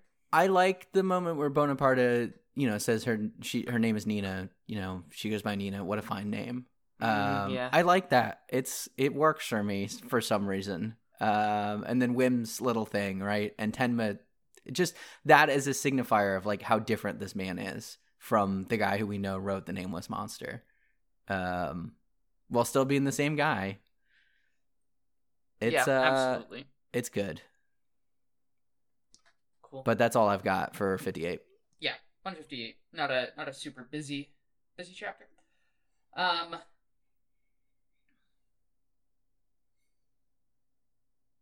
Yeah, and then Johan just shows up. He stands up. The Among Us theme plays. Fucking- I don't know it well enough to sing it, but like you guys know what I'm talking about. Yeah. Yeah. Or however it goes. It's it is just funny seeing him standing there. It's a great panel. Um, I think my last note is that so the chapter ends with a, a gunshot cutaway, but they were already outside, so he couldn't cut to the outside of the building. He had to cut to the road. It's good. It's the same move. It's so funny. All right, one fifty nine. A vision of the end. The gunshot was Klaus Papa getting shot in the throat. He's dead. Uh, Nina is running through town trying to find Papa. Um, and this is where we see the flashback where we find out that human beings can become anything, so don't become a monster. Um, I guess that's what that river. I pulled it early. stupid. Yeah, I thought it was. Yeah, I I, mean, thought we- it had already happened. No, I mean we we did that because it's incredibly important to reading this entire volume. Is why we pulled Mhm. it early. But here's where it happens. It happens in chapter one fifty nine. Uh, Papa's dead. Roberto got him. Don't know what happened to Lunge, but uh, here's Roberto. Um, Roberto walks over to Johan, keels over, and asks to be shown the end. Johan says, "No, it's not for you." and uh, Roberto dies. So there, go, there goes that. Dr. Tenma has the shot lined up. And Johan gives him another spiel about how we're all only really equal in death. And he does the he does the forehead touch thing. And we're treated to a gorgeous two-page spread of Tenma and Johan in the wasteland. Um, very cool, very thematic. And as Tenma's hands shake, Nina asks him not to shoot. And she forgives Johan. And he's like, Bro, it's too late. I can't go back. Tenma has to shoot me. And then somehow he's gotten a hold of, of Wim and has a has a gun to him. Uh and as Ten was about to shoot him, there is a shot. And Johan falls over and is lying in the rain. Yeah, that last page is really good because it's It's, the, so good. it's the top half is the rainy street with Johan's uh, body and like the splash that he's made as he's fallen, and then it just kind of bleeds down into slowly fades out just into empty white page with no bottom Yeah. border on the panel. Which is a new technique. We haven't we haven't seen that done. This is the only time it's done in the whole series. Really? Okay. It's what a, it's a it's the moment to pull it. This is where you do it. It really is. It's so it's such a cool uh cool move. Um yeah, and so yeah, so here we here we are. Um human beings can become anything. and Uh-huh. like it's revealed that like the way he was reaching for her was to caress her cheek. He says, "You Mhm. two are beautiful, shining jewels. You mustn't become monsters." And the other thing he tells her to do, he says, "Forget this." Right? Doesn't he say, "You must forget everything you saw here today. Listen carefully." Yes, yes. He tells her to forget. He didn't want her to remember it. He didn't want her to be a monster. He didn't want her traumatized anywhere that she was already going to be. Right. And so it is her funny, forgetting and yeah. Johan remembering is what leads to well, it, one of the factors seemingly that leads to him becoming the monster and not her. Exactly. Johan remembered something he Mhm. wasn't supposed to, you know. Uh there's a this ties into some stuff that uh, comes up in a later chapter. Um, which is funny to be saying four chapters from the end, but there you go. Um, but uh, it does tie into something a little later. Yeah. What do you think about uh, Roberto's end? Oh, he looks so terrible when he stumbles out into the Mhm. street. It's awesome. Like he looks almost like a zombie. Um, I you know he's covered in blood. He's he is you know dripping from his face and just kind of like slowly walking forward. And I love he's face down in the rain and is begging Johan to to show him, and Johan Yeah. just says no. yeah, I mean, it's I I don't understand why he would say no. I don't I don't get it, right? But I also don't know what what it is Roberto thinks that he will see. I I don't know. And this is kind of where we get back into um, you know, as we remember the epigram. And there's like some revelation stuff in a the a chapter or now uh huh. two still but it's the you know the like full fun name of revelation like i think what the catholics call it is the revelation of john uh or the the the revelation of the apostle john and as we know like johan is one of the derivatives of the name john right so this is like Mhm. it's johan's revelation is this horrible scarred Oh wow. wasteland you know Oh wow. That's uh, really good. it's the the vision of the end, right? Because that's what revel- that's what Revelation is, right? It's a lot of apocalyptic imagery and stuff like that. So it Hmm. it kind of it just it it's a like a slight thematic tie back into some of the stuff that was called out at the very beginning as like setting the tone for the story. That's really um, good. Yeah, it's it's fun. Um, I really like the page where Tenma's lining up the shot. Um, really good pacing with like zooming in on Tenma's face and Johan's face. oh, and then I love how we pull back into the two page spread. This is like Mm. it's it's what it's one of the best spreads in the in the book. Um, yeah, absolutely. because it's the wasteland image we've had a couple times of them on the the Czech border, but now it's present day Tenma Men, present day Johan, just like transported away from the rainy streets that they're on, just having their showdown in the wasteland. Yeah. Yeah. It really is so. the two of them at the end of the world. What I wouldn't give to uh to have like a big old print of this slap Yeah. spread on my wall. You know I mean, what I, else I have to note that it's very, it's you know another famous i- image of the end of the world, the uh the end of Evangelion poster, right? Like it's it's in it's in a similar space, I Yeah. think, to that. I also, you know what this just reminds me of? This spread, it's like that spread way back in volume one in the in the parking deck. Oh yeah, yeah, yeah, sure. You know, with Tenma on the right and Johan on the left. And did we have this too when he was trying to shoot him in the library? Or not yeah, it we was something similar. It was something similar. Very interesting. Yeah. Um. Yeah. The okay. So we love that. We we. What do you? What do you? I didn't ask you. What do you think of Roberto's end? Do you do you like it? Does it work for you? I do. I do like it a lot. You know. Yeah.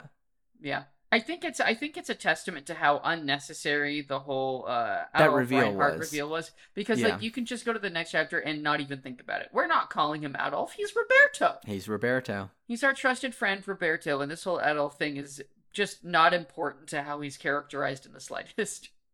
Yeah. Um. And then we've got kind of the return to the dollar store Nietzsche. You know, we're all only equal when we're dead. Yeah, Uh. you believe you believed all lives were equal. That's why I came back to life. But you understand now, don't you? You know, um Yeah, equal in death. Man, what the fuck ever? This dude is his his philosophies He's are just on one right now. Yeah. not interesting or consistent.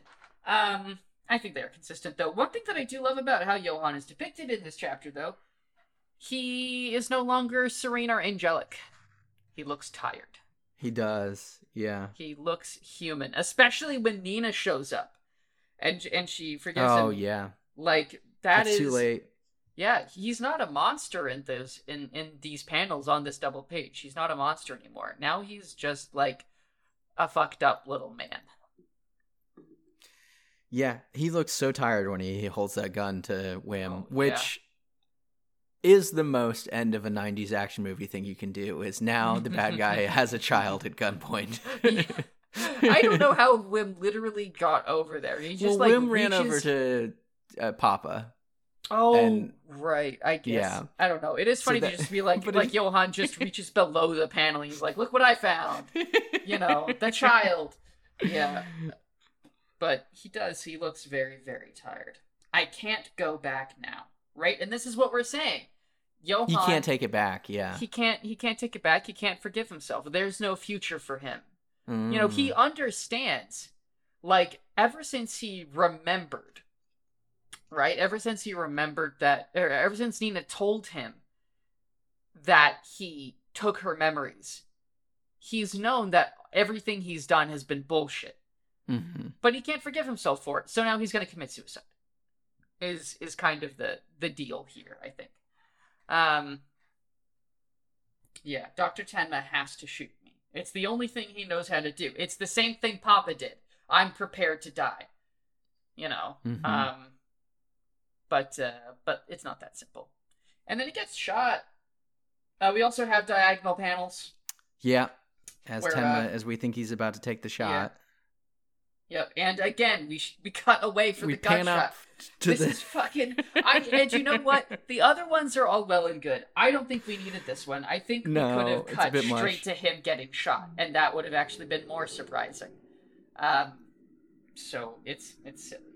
I, I love you, Urasawa. Pick a, get a new move. Get a new move. Um, Uh, shall we go to chapter one sixty? yeah, chapter 160, The Living. Oh, also real quick, just the the spread with them in the in the wilderness. Uh, that's important because the manga doesn't depart from realism barely ever. It doesn't do like like in terms of depiction, it doesn't get like cartoonish unless it's a storybook. It doesn't place people in other realms or things to denote like different states of mind or something like that. I think this is the only time where we legitimately see something that is not empirically happening. And maybe this is spoiling my thoughts on the very ending, but I choose Mm-hmm. to believe this as Johan having some actual sort of supernatural power to show people these Hmm. visions of the end. Um, Mm.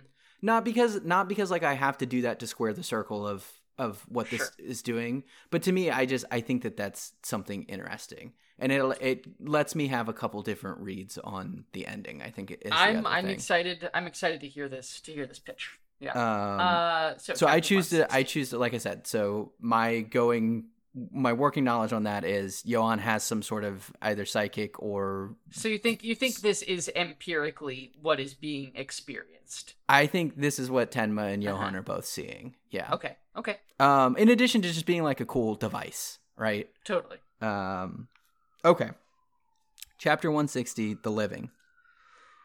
Wim's dad wanders the streets saying that the devil came to this town and killed everyone. He happens upon the scene from the end of last chapter, Johan holding Wim at gunpoint as Nina and Rudy look on in horror. Wim's dad realizes what's going on and shouts to stop. It's his son. And then he says, What's that? A monster. What is that thing? Pulls his gun, shouts to stop and get away from his son. And we get a gunshot. The same one from last chapter. Wim's dad is the one who has shot Johan. Uh, we cut immediately to a medevac chopper landing in the town. Uh, the police are there. The east side of town has been rescued. All the civilians are being carried out. A news crew is there as the police look for survivors. The reporter says that they've never seen anything like this before. The entire population of a town has been wiped out in wanton slaughter. What happened in this quiet little town in southwestern Germany? We see Wim and his dad uh, as the police say that they have the suspect in custody. The person who shot Johan was Herbert Knopp, Wim's dad. He shot the young man. The police remarked that he was a severe alcoholic who claimed to have seen a seven headed monster covered in horns attacking his son. Nothing he says makes any sense. We cut to Rudy being interviewed by some of the other detectives uh, who don't understand what's happened. Uh, Rudy's told them that a young man call, who called himself Johan destroyed the entire town in an attempt to commit suicide. Rudy tells them that it's a long story, and even if he tells them everything, they probably won't understand. Tenma and Nina sit in a corner looking extremely tired. The cops report that they found a wounded police officer at the Hotel Versteck. He's in critical condition, but he'll survive. Officer Lunge is carted out on a stretcher and explains that he's from the BKA and Roberto, the dead man in the street, is the one who was responsible for all of this. He was almost able to kill him, but passed out. And uh, the last thing he heard Roberto say was that he was looking for a vision of the end. Uh, the cops carry Lunge off and say that they'll get more testimony from him later. And we get a couple shots of some of the villagers, the fisherman and his wife, explaining the thing about the lottery ticket and you know how they feel that this was their fault and then they realize wait a minute they lost the lottery ticket and all of the chaos. So everything can go back to normal the way that they'd hoped. Happy ending for them. Mm-hmm. real quick uh your camera froze. Oh okay. Uh let me bump it and then that should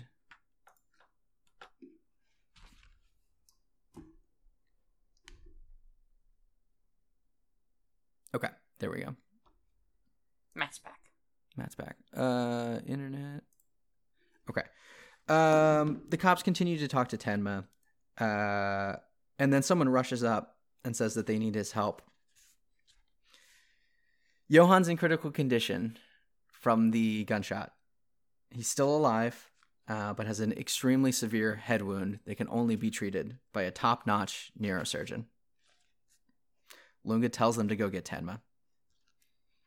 Uh, the cops have realized that Tenma's the man from the wanted poster and they're about to arrest him, but then the EMT runs up and says that they need Tenma's help to operate on Johan. Nina and Tenma look conflicted for a second, uh, and Nina tells Tenma that she wants to forgive him and that Tenma did nothing wrong. Not then, not now, and whatever happens next, it's up to him. Tenma kind of has a look of resignation and walks away towards the medevac. And then we get a shot of a hospital room. I don't know if it's present day or if it's a flashback to the original surgery, but we're right back where we started. Tenma is operating on Johan after he's been shot in the head. Uh, and the last shot we get is looking up at Tenma as he prepares to begin surgery. We say, okay, let's begin. And then a blank page. Mm-hmm. Your camera froze again. Again. Let me unfreeze it. What's going on with her? I don't know. I like this chapter a lot. I I do too. Um, there's a lot in this chapter that I there's, like. Yeah, there's a lot here. Uh, there's a lot that happens in this chapter. Uh, you wanna you wanna start us off? Yeah, so I the thing at the very beginning that I love is oh my camera's frozen again. It's just not All cooperating. Right. Okay. Uh, I'm I'll turn it off if it freezes one third time. But um Wim's dad seeing the monster as the seven headed thing, you know, from the epigram from the revelation of John the Baptist. Um I, this this is another part of my theory, right? That like Johan has this supernatural aura around him that makes people see kind of this this evil darkness, you know, that is the the supernatural realm. I because like I don't think he's literally seeing the monster. I think you can explain this away in a couple different ways. Like I did the count, the number of people that would be in that scene, kind of in that, that little cluster. It's seven because you've got Roberto, Papa, Tenma, Nina, Whoa. Johan, Rudy, Wim. Whoa. So there's seven people kind of in a cluster, right? And if this dude is just severely alcoholic, going through withdrawal, having a panic attack, right? Like there's a bunch of different things that he can see. But I think um him describing that vision and then the fact that like in the end the thing that has gotten johan i i, I kind of love it as a trope when it's like just someone who wasn't significant to the story at all is the one who got like the final blow um Sure. it's because it's it's surprising and it's unexpected Well, and it's also Um, specifically like not only that, but it is a parent acting in defense of their child, and Mhm. it is not even a good parent. It is an actively a terrible really, parent. really bad parent. But he here he is coming to the defense of his kid without a second thought. Like he sees a monster threatening his kid, and he shoots the monster. You know, like it is incredibly the best thing this character ever does yeah you know um or at least the most you know you know the the one that's uh, the best parenting i guess um and that's just really i think it is very very thematically appropriate that the thing that takes down johan is a parent protecting their child. Mm. yeah. And it's even better that the parent isn't a good parent. That just makes it even more meaningful. Yeah. It's um awesome. it's awesome. And i think this whole ending sequence uh listeners you you'll be treated to something that that i've made. Um but i the, Yeah. c- it's really easy to imagine the end of this movie right as like the montage is happening we've got kind of you know whatever the last track is playing kind of as the helicopter lands and we cut around seeing what's happened to everyone and then the fact that where this all ends up is you know we've tied off all the loose ends Wim's dad doesn't have to go to prison. Lunge has said that Roberto's the one behind all of this. Um, Tenma and Nina have talked about being able to forgive Johan, and then and then the last choice that we're faced with in this story is the first one again, where we've snaked all the way back around. You know, it's the beginning is the end, is the beginning is the end. Um, yeah Tenma's got to save Johan. All lives are equally valuable. Yes, even even Johans, you gotta save him. And and that's the thing, you know, we we're on this journey to save this guy, or we're on this journey to kill this guy, and what happens at the end? We save his life. That's what. hmm Um, I like I like Lunge's little moment as he gets carted out. That he gets to you know explain what happened to the cops and kind of prevent any more confusion from happening. Um, and I like that the the cops realizing that they've got Tenma, who's the guy that they've been chasing the whole time. Is it happens just as the you know the EMT guy runs up and says, Yeah. "We need you, Doctor Tenma." Yeah, it's really and and it's really great because you know, um, uh, Tenma, you know, when when Wim is is telling that, uh, he's yelling at the cops that his dad isn't a murderer, um, and Tenma puts his hand on his shoulder, and as we look up into Tenma's face, like, you can see that his eyes are clear his his face is clear and he's you know he's a doctor again. This is who he was always meant to be. He was Mhm. never going to be able to kill johan he's just not that kind of a person. He is a doctor. And and the fact that this brings him back around and is like this is the way forward. Healing. You heal everyone no matter who. You forgive and you save. Which now that i think about those verbs matt Yeah, those uh those are kind of familiar verbs yeah. we have maybe a little bit of a Christ type going on here. I'm, I'm detecting a a a little bit hint of Jesus. Messiah. Um, just a twist uh, yeah. yeah especially with his like long hair Oh yeah. Hold- one Oh, of the uh, love- one of the things that yeah. is specific to my denomination because a big part of it was like tied up in the temperance movement at the 1800s, right? And like health and stuff. There's a lot of writings from like people who are big in the church where they uh, refer to Christ as the great physician. Right, because he came and healed. Oh yeah, my so it's God. Oh, come on. a little culty, but um, Come but on. no, I yeah. mean that's it. That's come on, just in terms of its relevance. yeah, yeah, yeah.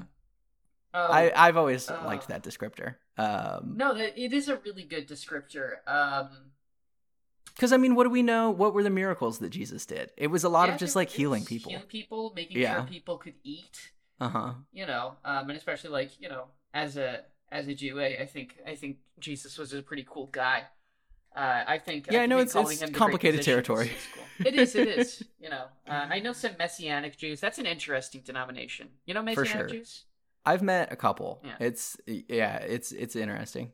I honestly think, if you ask me, I think Messianic Jews are probably the ones that are like closest to what Christ was envisioning. Probably. That, I mean, that Yeah. sounds right to me. I mean, because Christ was Jewish. He was. Is, a, he like- was. is yeah, the other okay. thing. Yeah, anyway, yeah, anyway, um, complicated sorry. territory for yeah, me. yeah, yeah.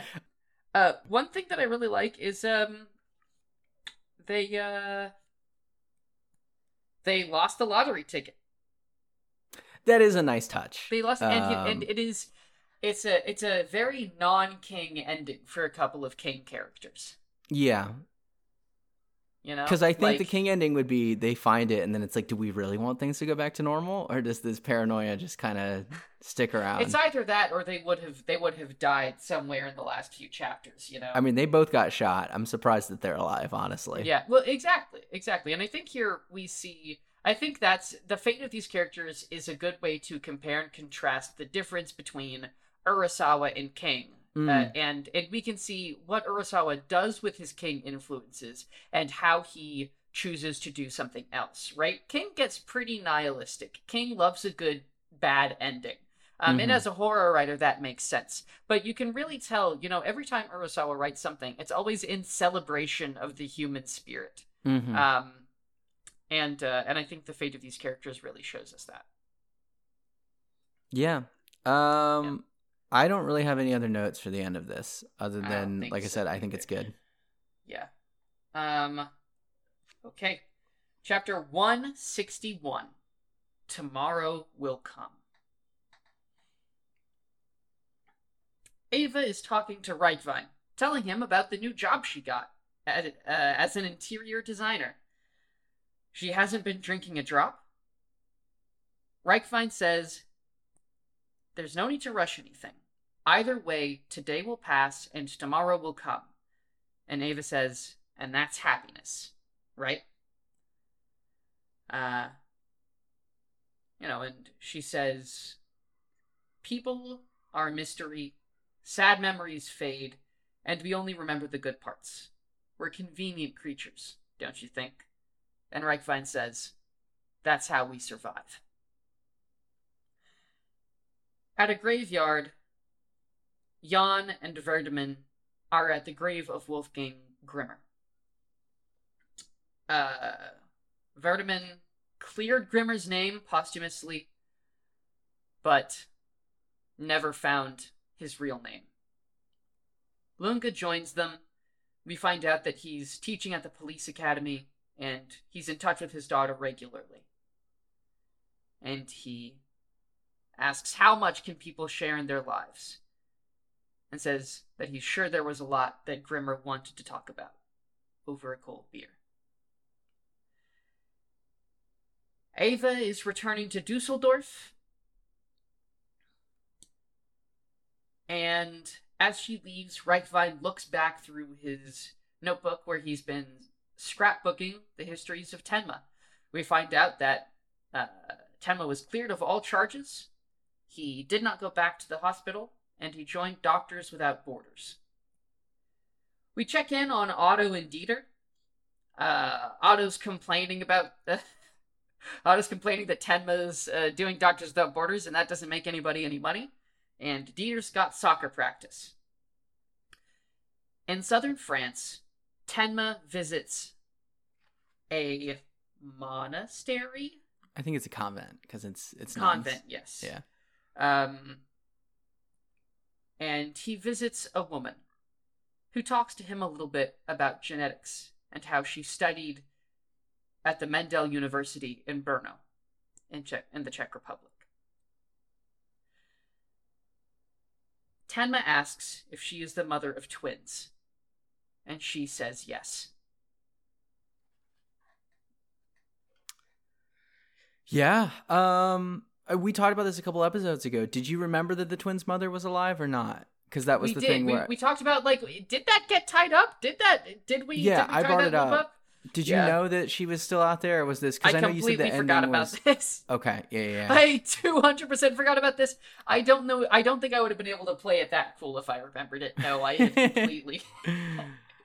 um so I'm- glad that she's here and she says Yeah. she says a thing to tenma that i think is interesting she says i feel like i could talk to you about anything no matter how terrible which well, it's. As- I feel like I could talk about anything, not specifically to, to you. you i could talk about anything okay Yes, but yes, because it's it's interesting that's the thing that people always said about how johan made them feel right Yeah. is like they felt like they could talk about Yeah.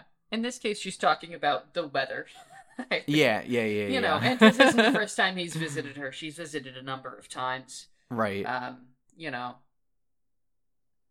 I don't. I I think the detail that she was a geneticist is a very good one, and like that came Me up in the backstory. It did, yeah. um, and I I think that that's. I haven't quite figured out what I think that means yet, but I I love that that's you know her I history. Think it means she studied at Mendel University, right? Mhm. And you remember what Mendel's particular contribution to genetics was, right? Yeah, it's like the Punnett squares from um uh yes. The idea P's and genetic or Yeah. dominant and recessive traits. Yes, the idea is he discovered that things he discovered how things are hereditary, how we Mhm. pass things on. Hmm. And I think that that is very meaningful in this story and a very meaningful thing, you know, for the parent of of Johan and Nina. Mhm. You know, what did what did she pass on? She passed on her hatred. Um Yeah. uh, you know, and but she also passed on her protectiveness. Uh it was it's complicated, as any parenting is complicated. Uh and you know, like it's not I don't know if she's been looking for her kids or not. She's been been living doing her own thing. Um, but I Mhm. think it's very interesting that her specialty in life is parenting, literally. Mm-hmm. Yeah. Um, I like the conversation between Nina and, or Eva and Dr. Reichwein, right? Sad memories fade and we only remember the good parts.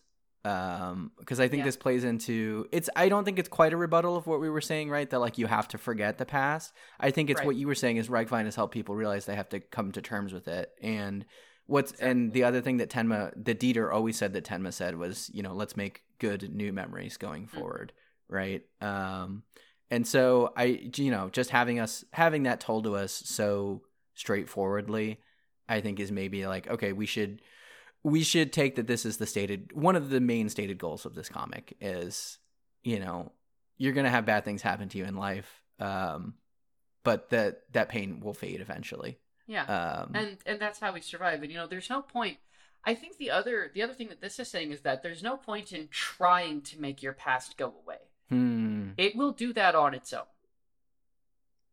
you know Yeah. if you live if you live in the present and you like like you face your past you live in the present you move to the future and life will go on And I love the only- physical illustration of that with just the shrinking articles on Tenma, and, and like it, it, Eva explicitly ties that back again. But like, I just think it's it's such a uh, like uh, that kind of blew me away a little bit, right? Like the article, the just the the articles get smaller and smaller and smaller.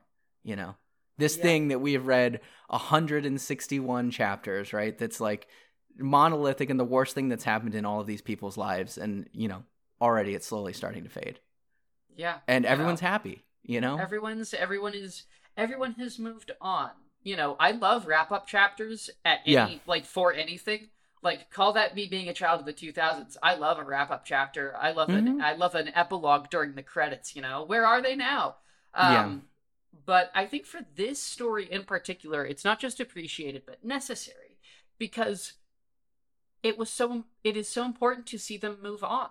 It is important to see their life after monster. Right because we talked so much about how all these characters were different genre characters who were being pulled into this black hole and it's you know one by one by one we're getting to see them return to their to their lives. Yes. Um which is important. And part of me Yeah. the first time i read it i was like well everyone's just ending where we started right and there's this kind of this is a very like tumblr post avatar the last airbender thing i think right is like sh- good shows have arcs where people grow and change and things like that. And that's the only way that things are good. Um, and so there's like part of me that reflexively is like, well, everyone's ending up exactly where they started. That Oh, does not feel good to me. But Uh, but that's wrong. Wait, it's no, but it is wrong, right? I mean, Yeah. like in some ways, yes, everyone is back where they started. But I don't think that I don't think that that means and like obviously they're different, right? Like obviously things have changed, but like situationally we're right back where we started. And so like I said, my impulse was, well that feels bad. I, I want them to be doing different things. And like they are. So it's even if on its face it seems oh, we've just gone back to status quo. Like no one is the same after this. no, you know, I mean, like, Eva's not an alcoholic anymore. Ten You know, is with Doctors Without. Borders, yeah. Yeah, you know, they offered him, in point of fact, to directly to directly conflict with the idea that we're back where we started. The Mhm. hospital offered him a teaching position, and he turned them down. You know, uh, like Tenma is doing an extremely different thing than he was doing. And Doctors Without Borders is pretty much the greatest encapsulation. I mean, if you're a doctor and you believe that all lives are equal, Doctors Without Borders is a really, really good way to put those beliefs into practice. Yeah. You know, um, And like, Years. okay, here's a- another thing, right? If we just Yeah. really want to hit the nail on the head, what has been one of the central preoccupations with like the politics of this story, how it works, right? Is borders Mhm. collapsing after World War II and just like what nation splitting and things like that. And Tenma just being like, no, I'm not gonna. That doesn't. I it, I don't. I don't know how Doctors Without Borders really works, but like the idea that it's just like this. Just this Go around the world and save lives. You know, Yeah, like, the fuck your the material, the arbitrary material conditions that created all of this horror. Just, I'm turning them off. I'm, I'm The great, the great physician. Yeah. know? hmm like there is there is nothing there is nothing greater than the need to help um Yeah. yeah so it's a it's great it's really lovely for for tenma you know and for lunge you know talking to his kids or talking Yeah. to his daughter over email um Computer You know, letters for the computer letters. man. he is a computer man um I do feel a little disappointed by the end of Jan Suk's arc, but I can't imagine anything there's that's any only better. yeah there's Yeah. only so much uh so You much can't- room Yeah, because I don't want him and Nina to end up together. Is No, and I I feel like that's the only other possible. Yeah, I don't want that. so, oh my god um yeah yeah so i think that's oh and i also i love this sun dappled bench in southern france perfect. It is so like after after this volume of this like awful rainstorm where people are dying you know and then here they are on the most beautiful day a day so beautiful you could talk about anything um it really it is such a a breath it, it soothes you even though it's not in color you feel so relaxed hmm Um. Okay. Are we are we doing it? chapter the final chapter? 162. The real monster. fuck i got i got a little that made me get a little butterflies a little Yeah. nerves my god Okay. The mother of the twins tells Tenma about her husband. I loved him, and that man killed him. It was his experiment. I could never forgive him. Even if I died, the twins growing inside of me would punish him one day. My hand, don't let go of my hand. So we get from the mother of the twins uh, the story that we've had from everyone else before uh, that she has passed her plan for revenge on that man into the twins. Uh, she asks herself, who are the real monster, and if the twins are alive and well. Tenma reveals that they are, and then we cut to Nina Fortner. Running, late for something. Uh, we cut back to the mother of the twins crying, saying that she's so glad they're alive and okay, and that she's remembered. And she probably will never remember again if she doesn't tell anyone now, but she gave them names. They had names. But we don't get to learn what those names are. Nina's back in law school, um, late for a meeting with the grumpy professor from her introduction chapter. She apologizes for being late, and the professor explains that he's called her in because he knows that she's had kind of a weird year. um, being absent from school for as long as she was with the events of this story. And she says that nothing excuses her absence and her poor grades, uh, but the professor reveals that her thesis is the best he's ever seen from any student in his entire career. He tells her that she's done a good job and he's proud of her and asks her what she wants to do with her life. And she says that she wants to be a lawyer. The professor says that she'll help many people and lets her go. Uh, and before she leaves, he, he does it, but just one more thing. You can't be tardy in court. Uh, and she leaves, kind of smiling and happy, taking a call on her cell phone from Dieter, uh, who asks if they're going to let her graduate, and she reveals they are. Uh, Dieter congratulates her and tells her that she could come home so they can celebrate. Nina says she's got to work and has plans with friends, but then Dieter tells her that Tenma's coming to town, and he's not going to be here for long, but he's going to be there. Uh, Nina hangs up uh, and starts running to go meet Tenma, canceling her plans with her friends. And that's the last shot we get of her, uh, happily running off into the sunset to go, you know, be with her family. We then cut to the Bavaria State Police Hospital. Tenma's walking through the halls past some nurses, going to visit someone. It's Johan. Still asleep, in a coma. He's been asleep the whole time since the accident, but Tenma talks to him anyways, unsure if he can hear him. He tells Johan that he spoke with his mother and that she loved him, and she told him his real name.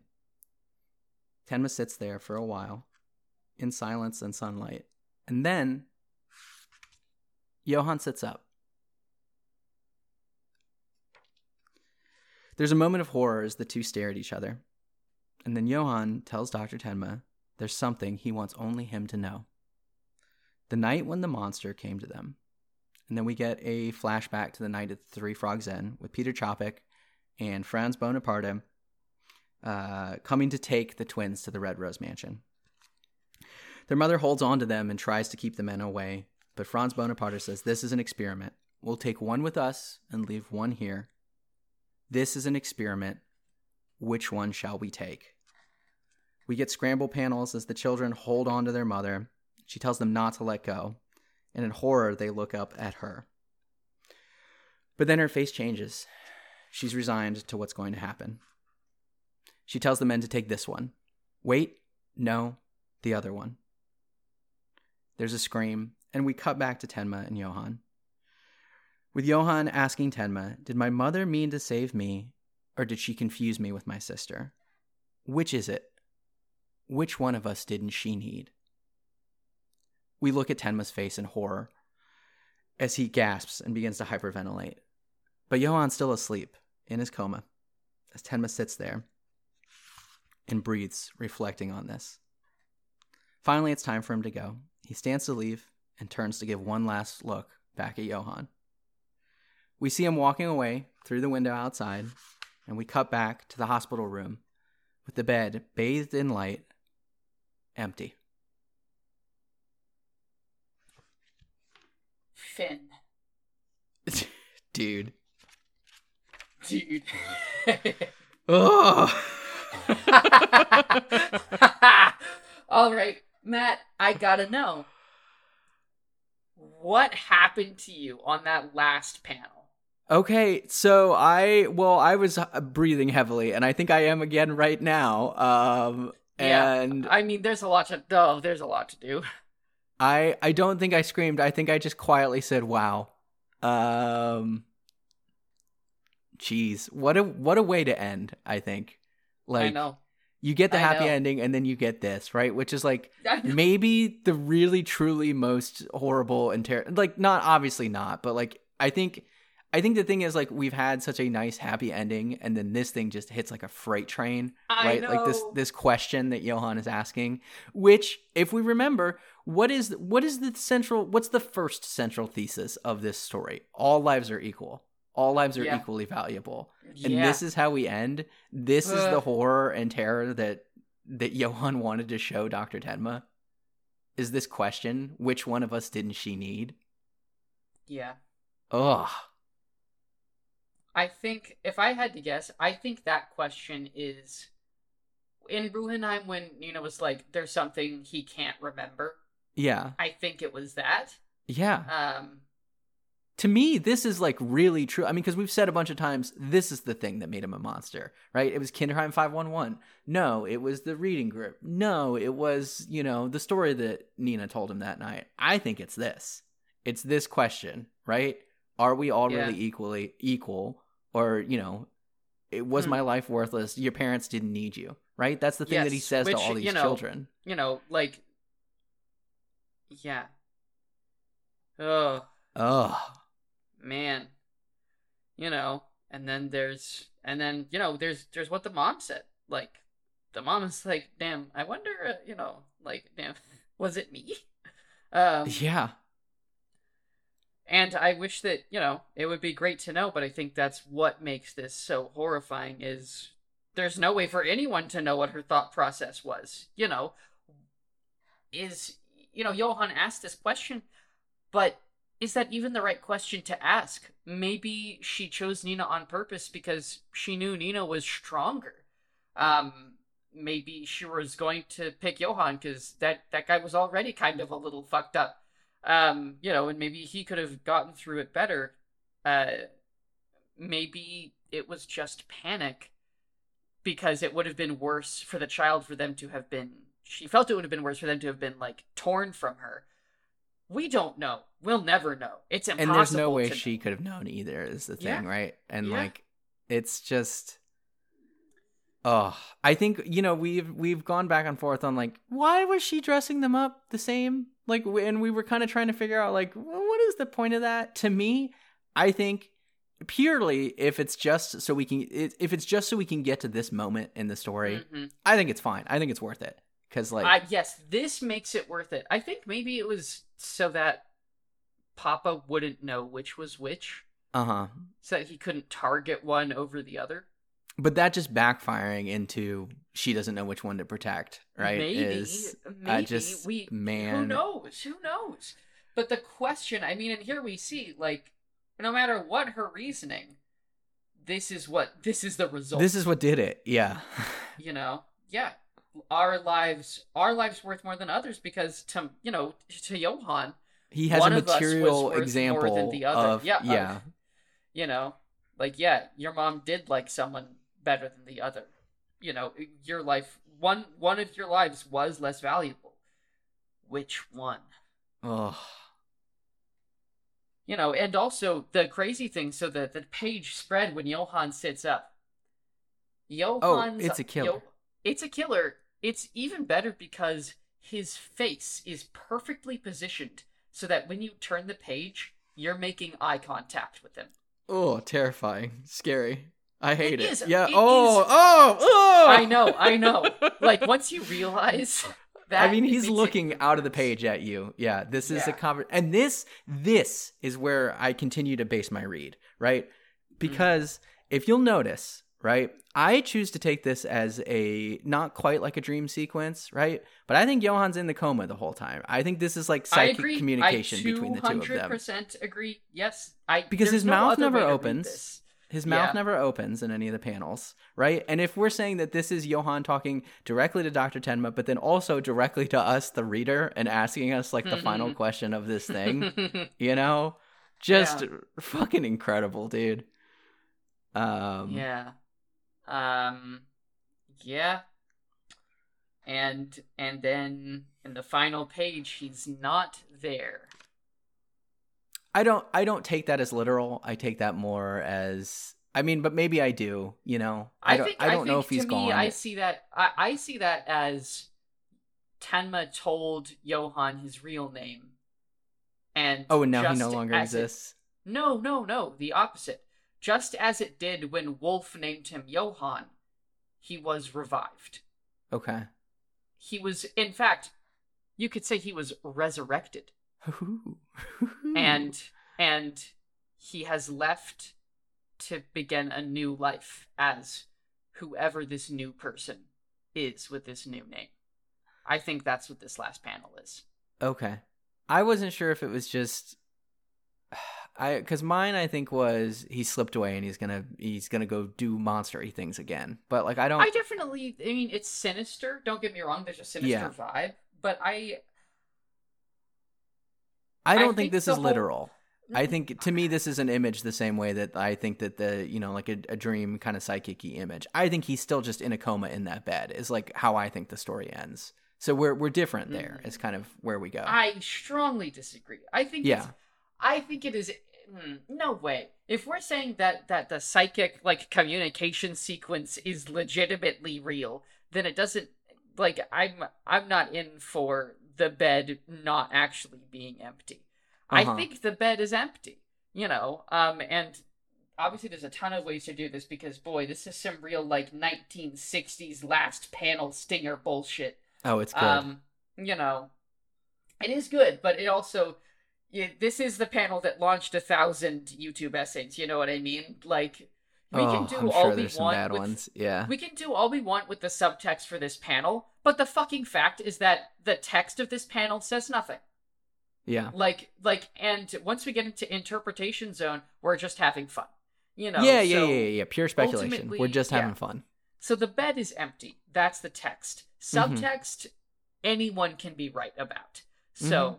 that's a that's just an important thing to keep in mind because I just feel like this is an easy panel to really start arguing about. Yeah. And I mean, I think that uh, Yeah. you know how we literally feel the story ends.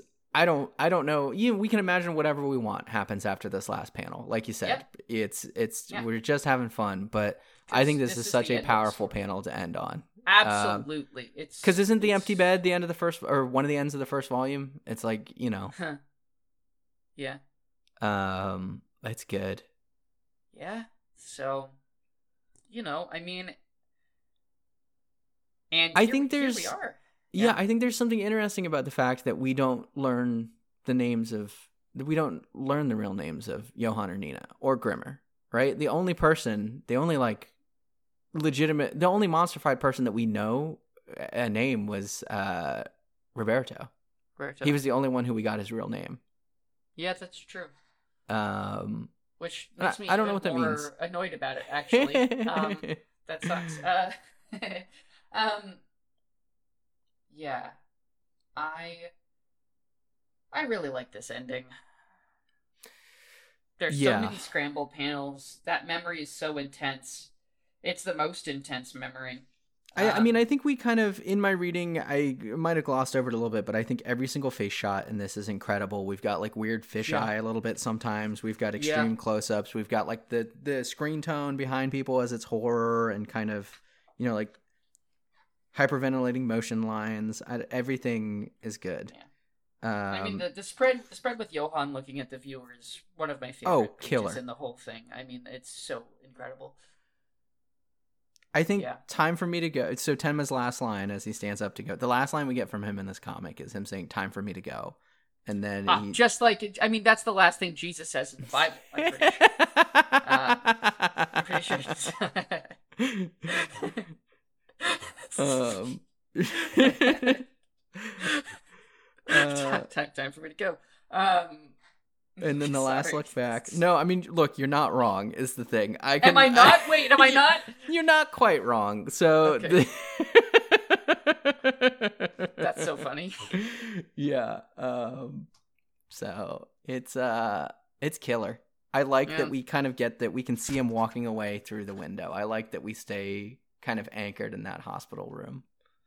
Definitely, me too. Tenma leaves. We stay. Um, and Johan also maybe leaves, depending. Yeah. Uh, Matt, you have read all of Monster, and now we have discussed Wow. all of Monster.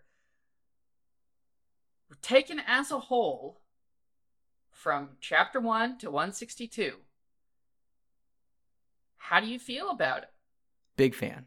Very glad. Very glad we read this. Very glad we did this. I I understand why people hold this with the reverence that they do, and why this is like Mhm. one of the, you know, one of the big comics. Um, I think, or one of the one of the big manga, especially.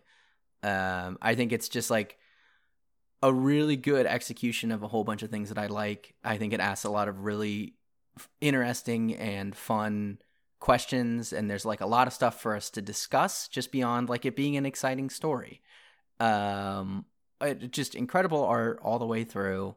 Uh, and it was really, you know, I, I've I think I've talked about it a couple times when we when we decided that this is what we were going to do, I was really worried that I wouldn't have kind of the background to be able to discuss it in a way that would be interesting or meaningful. Um, but man, it- you really you fucking had it nailed, dude. well, I don't want to say I had it nailed, but it has been it's been so rewarding to read a story in a new format that I'm unfamiliar with, um, or that I'm not as familiar with, and kind of see a lot of the things that I like and like to think about and care about, just kind of deployed in new and interesting ways. Um, mm-hmm.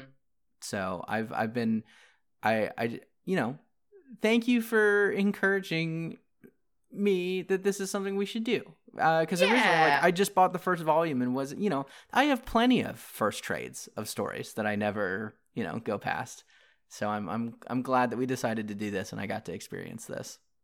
Yeah, me too. Um, How do you feel after is this your is this the second time you've read it in full? Oh, I mean, you know me. This has got to be what three, four, maybe Right. five.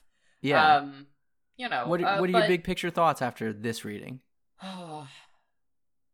I mean, I already loved it, but there was so much more here than even I thought. Um, you know, and even here in the in the very last episode, we're unearthing, you know, this uh, uh, great thematic stuff, and it's just like it's so rich, it's so well connected, and having someone to kind of go through it and point out stuff and and uh and help peel back all of the layers on this thing, um, is just such a pleasure, and of course having people listening. Um, you know, yeah, thank you again, everyone who has so much to ever. our listeners. Uh, it's really it's really great having an audience um, and having folks that are interested in the stuff that that we're interested in. You know, uh, talking about media and, and really like digging into it is, is just one of my favorite things, and getting to do it with one of my best friends and one of my favorite favorite stories. Uh, just a, honestly a bit of a. It's been a delight. What a treat. really. Yeah. Yeah, and, and excited to, to keep doing it. Frankly, I can't wait Um, to see what comes next. Oh yeah. Uh, well, I think it's about time for segments. Matt, Yeah. What's your favorite Tenma moment? Um I I do think it's this final it's it, it's impossible for it to be anything other than this bedside revelation, right? Of the the true horror. Um I mean like the the wasteland spread all timer, but I think it's I think it's this moment. Like it's spec- it might even just be specifically the last look back. Um Hmm. Ah, it's it's all the way through. Tenma firing on all cylinders this week. Every Yeah, moment in this last reading is my favorite Tenma moment. Tenma Honestly, characterized so well. I think maybe it's let's let's begin. wait, you know? wait, wait, wait, wait, wait. No, did I do the face thing in the in our first recording where I walked through every with his confrontation with Lunge, every single face that he makes? Yeah, that was this Yeah, reading. yeah, yeah. That yeah. is my favorite Tenma moment. I take it back. Never mind, it's that. okay. That is a good one. That is a good one. I think I really like when he turns around slowly to uh, look over his shoulder at um, uh, Papa to be like, Mhm. "I I brought him back to life." You know, and then oh man, and then he saves Johan. He saves Johan. He's on the quest to kill him, and then he, He saves, saves him. him again. Ah, it's so good. Mhm. Ah, um, fuck, it's so good. uh, we got a lot of side character stuff. What do you think about that? I think it's the Lunge Roberto fight for me.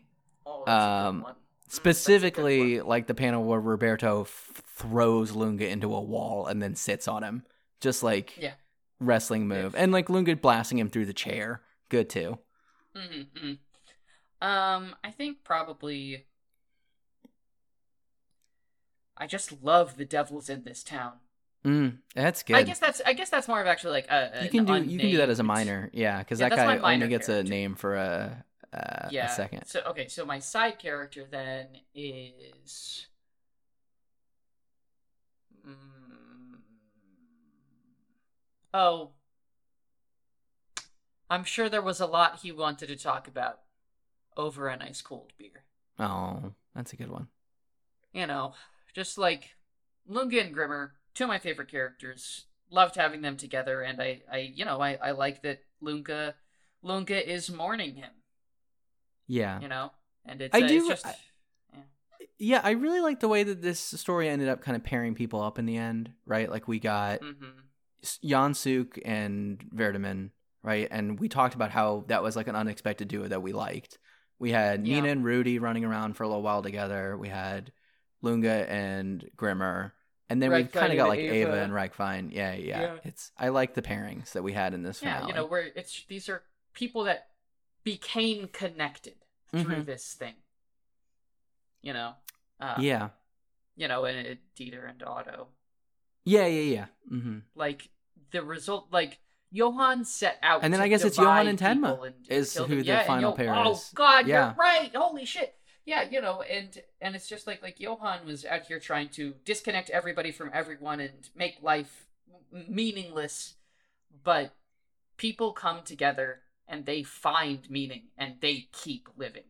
hmm Um, even Johan, and that's what a fucking victory looks like. Yeah, you're right. That's that's how you that's how the monster has been defeated. Yeah, yeah, you know. Um, So, your favorite minor character? I think mine. Well, I it's tragic, but I do like that hot dog girl moment where she sees Grimmer and is like, Oh, "Oh, my gosh, I was so Oh. scared." Yeah, yeah, that's it's pretty so, good. That one. It's really it's good. tough. Yeah, That's some classic like thriller. Oh man, yeah. Uh-huh. Oof, oof, oof, oof. Yeah. who's rocking well- this week? Oh my God, who's rocking? Who's rocking? I mean, is it Grimmer? I... no, no, sure. No. I don't know if. Oh, you know who's rocking? Um, uh, geneticists that swore their progeny to revenge. Okay. Yeah, yeah, yeah. You're right. That's that's big time. Who's rocking? Yeah, You know, we kind of said it was like the husband last time, and this time it's it's her. it's her. Um, Yeah, one hundred percent. yeah, and to who get some kind of neurodegenerative disease. uh, Yeah. and live in a live in a nunnery. A convent. Um, is a nunnery the same thing as a convent? I think so.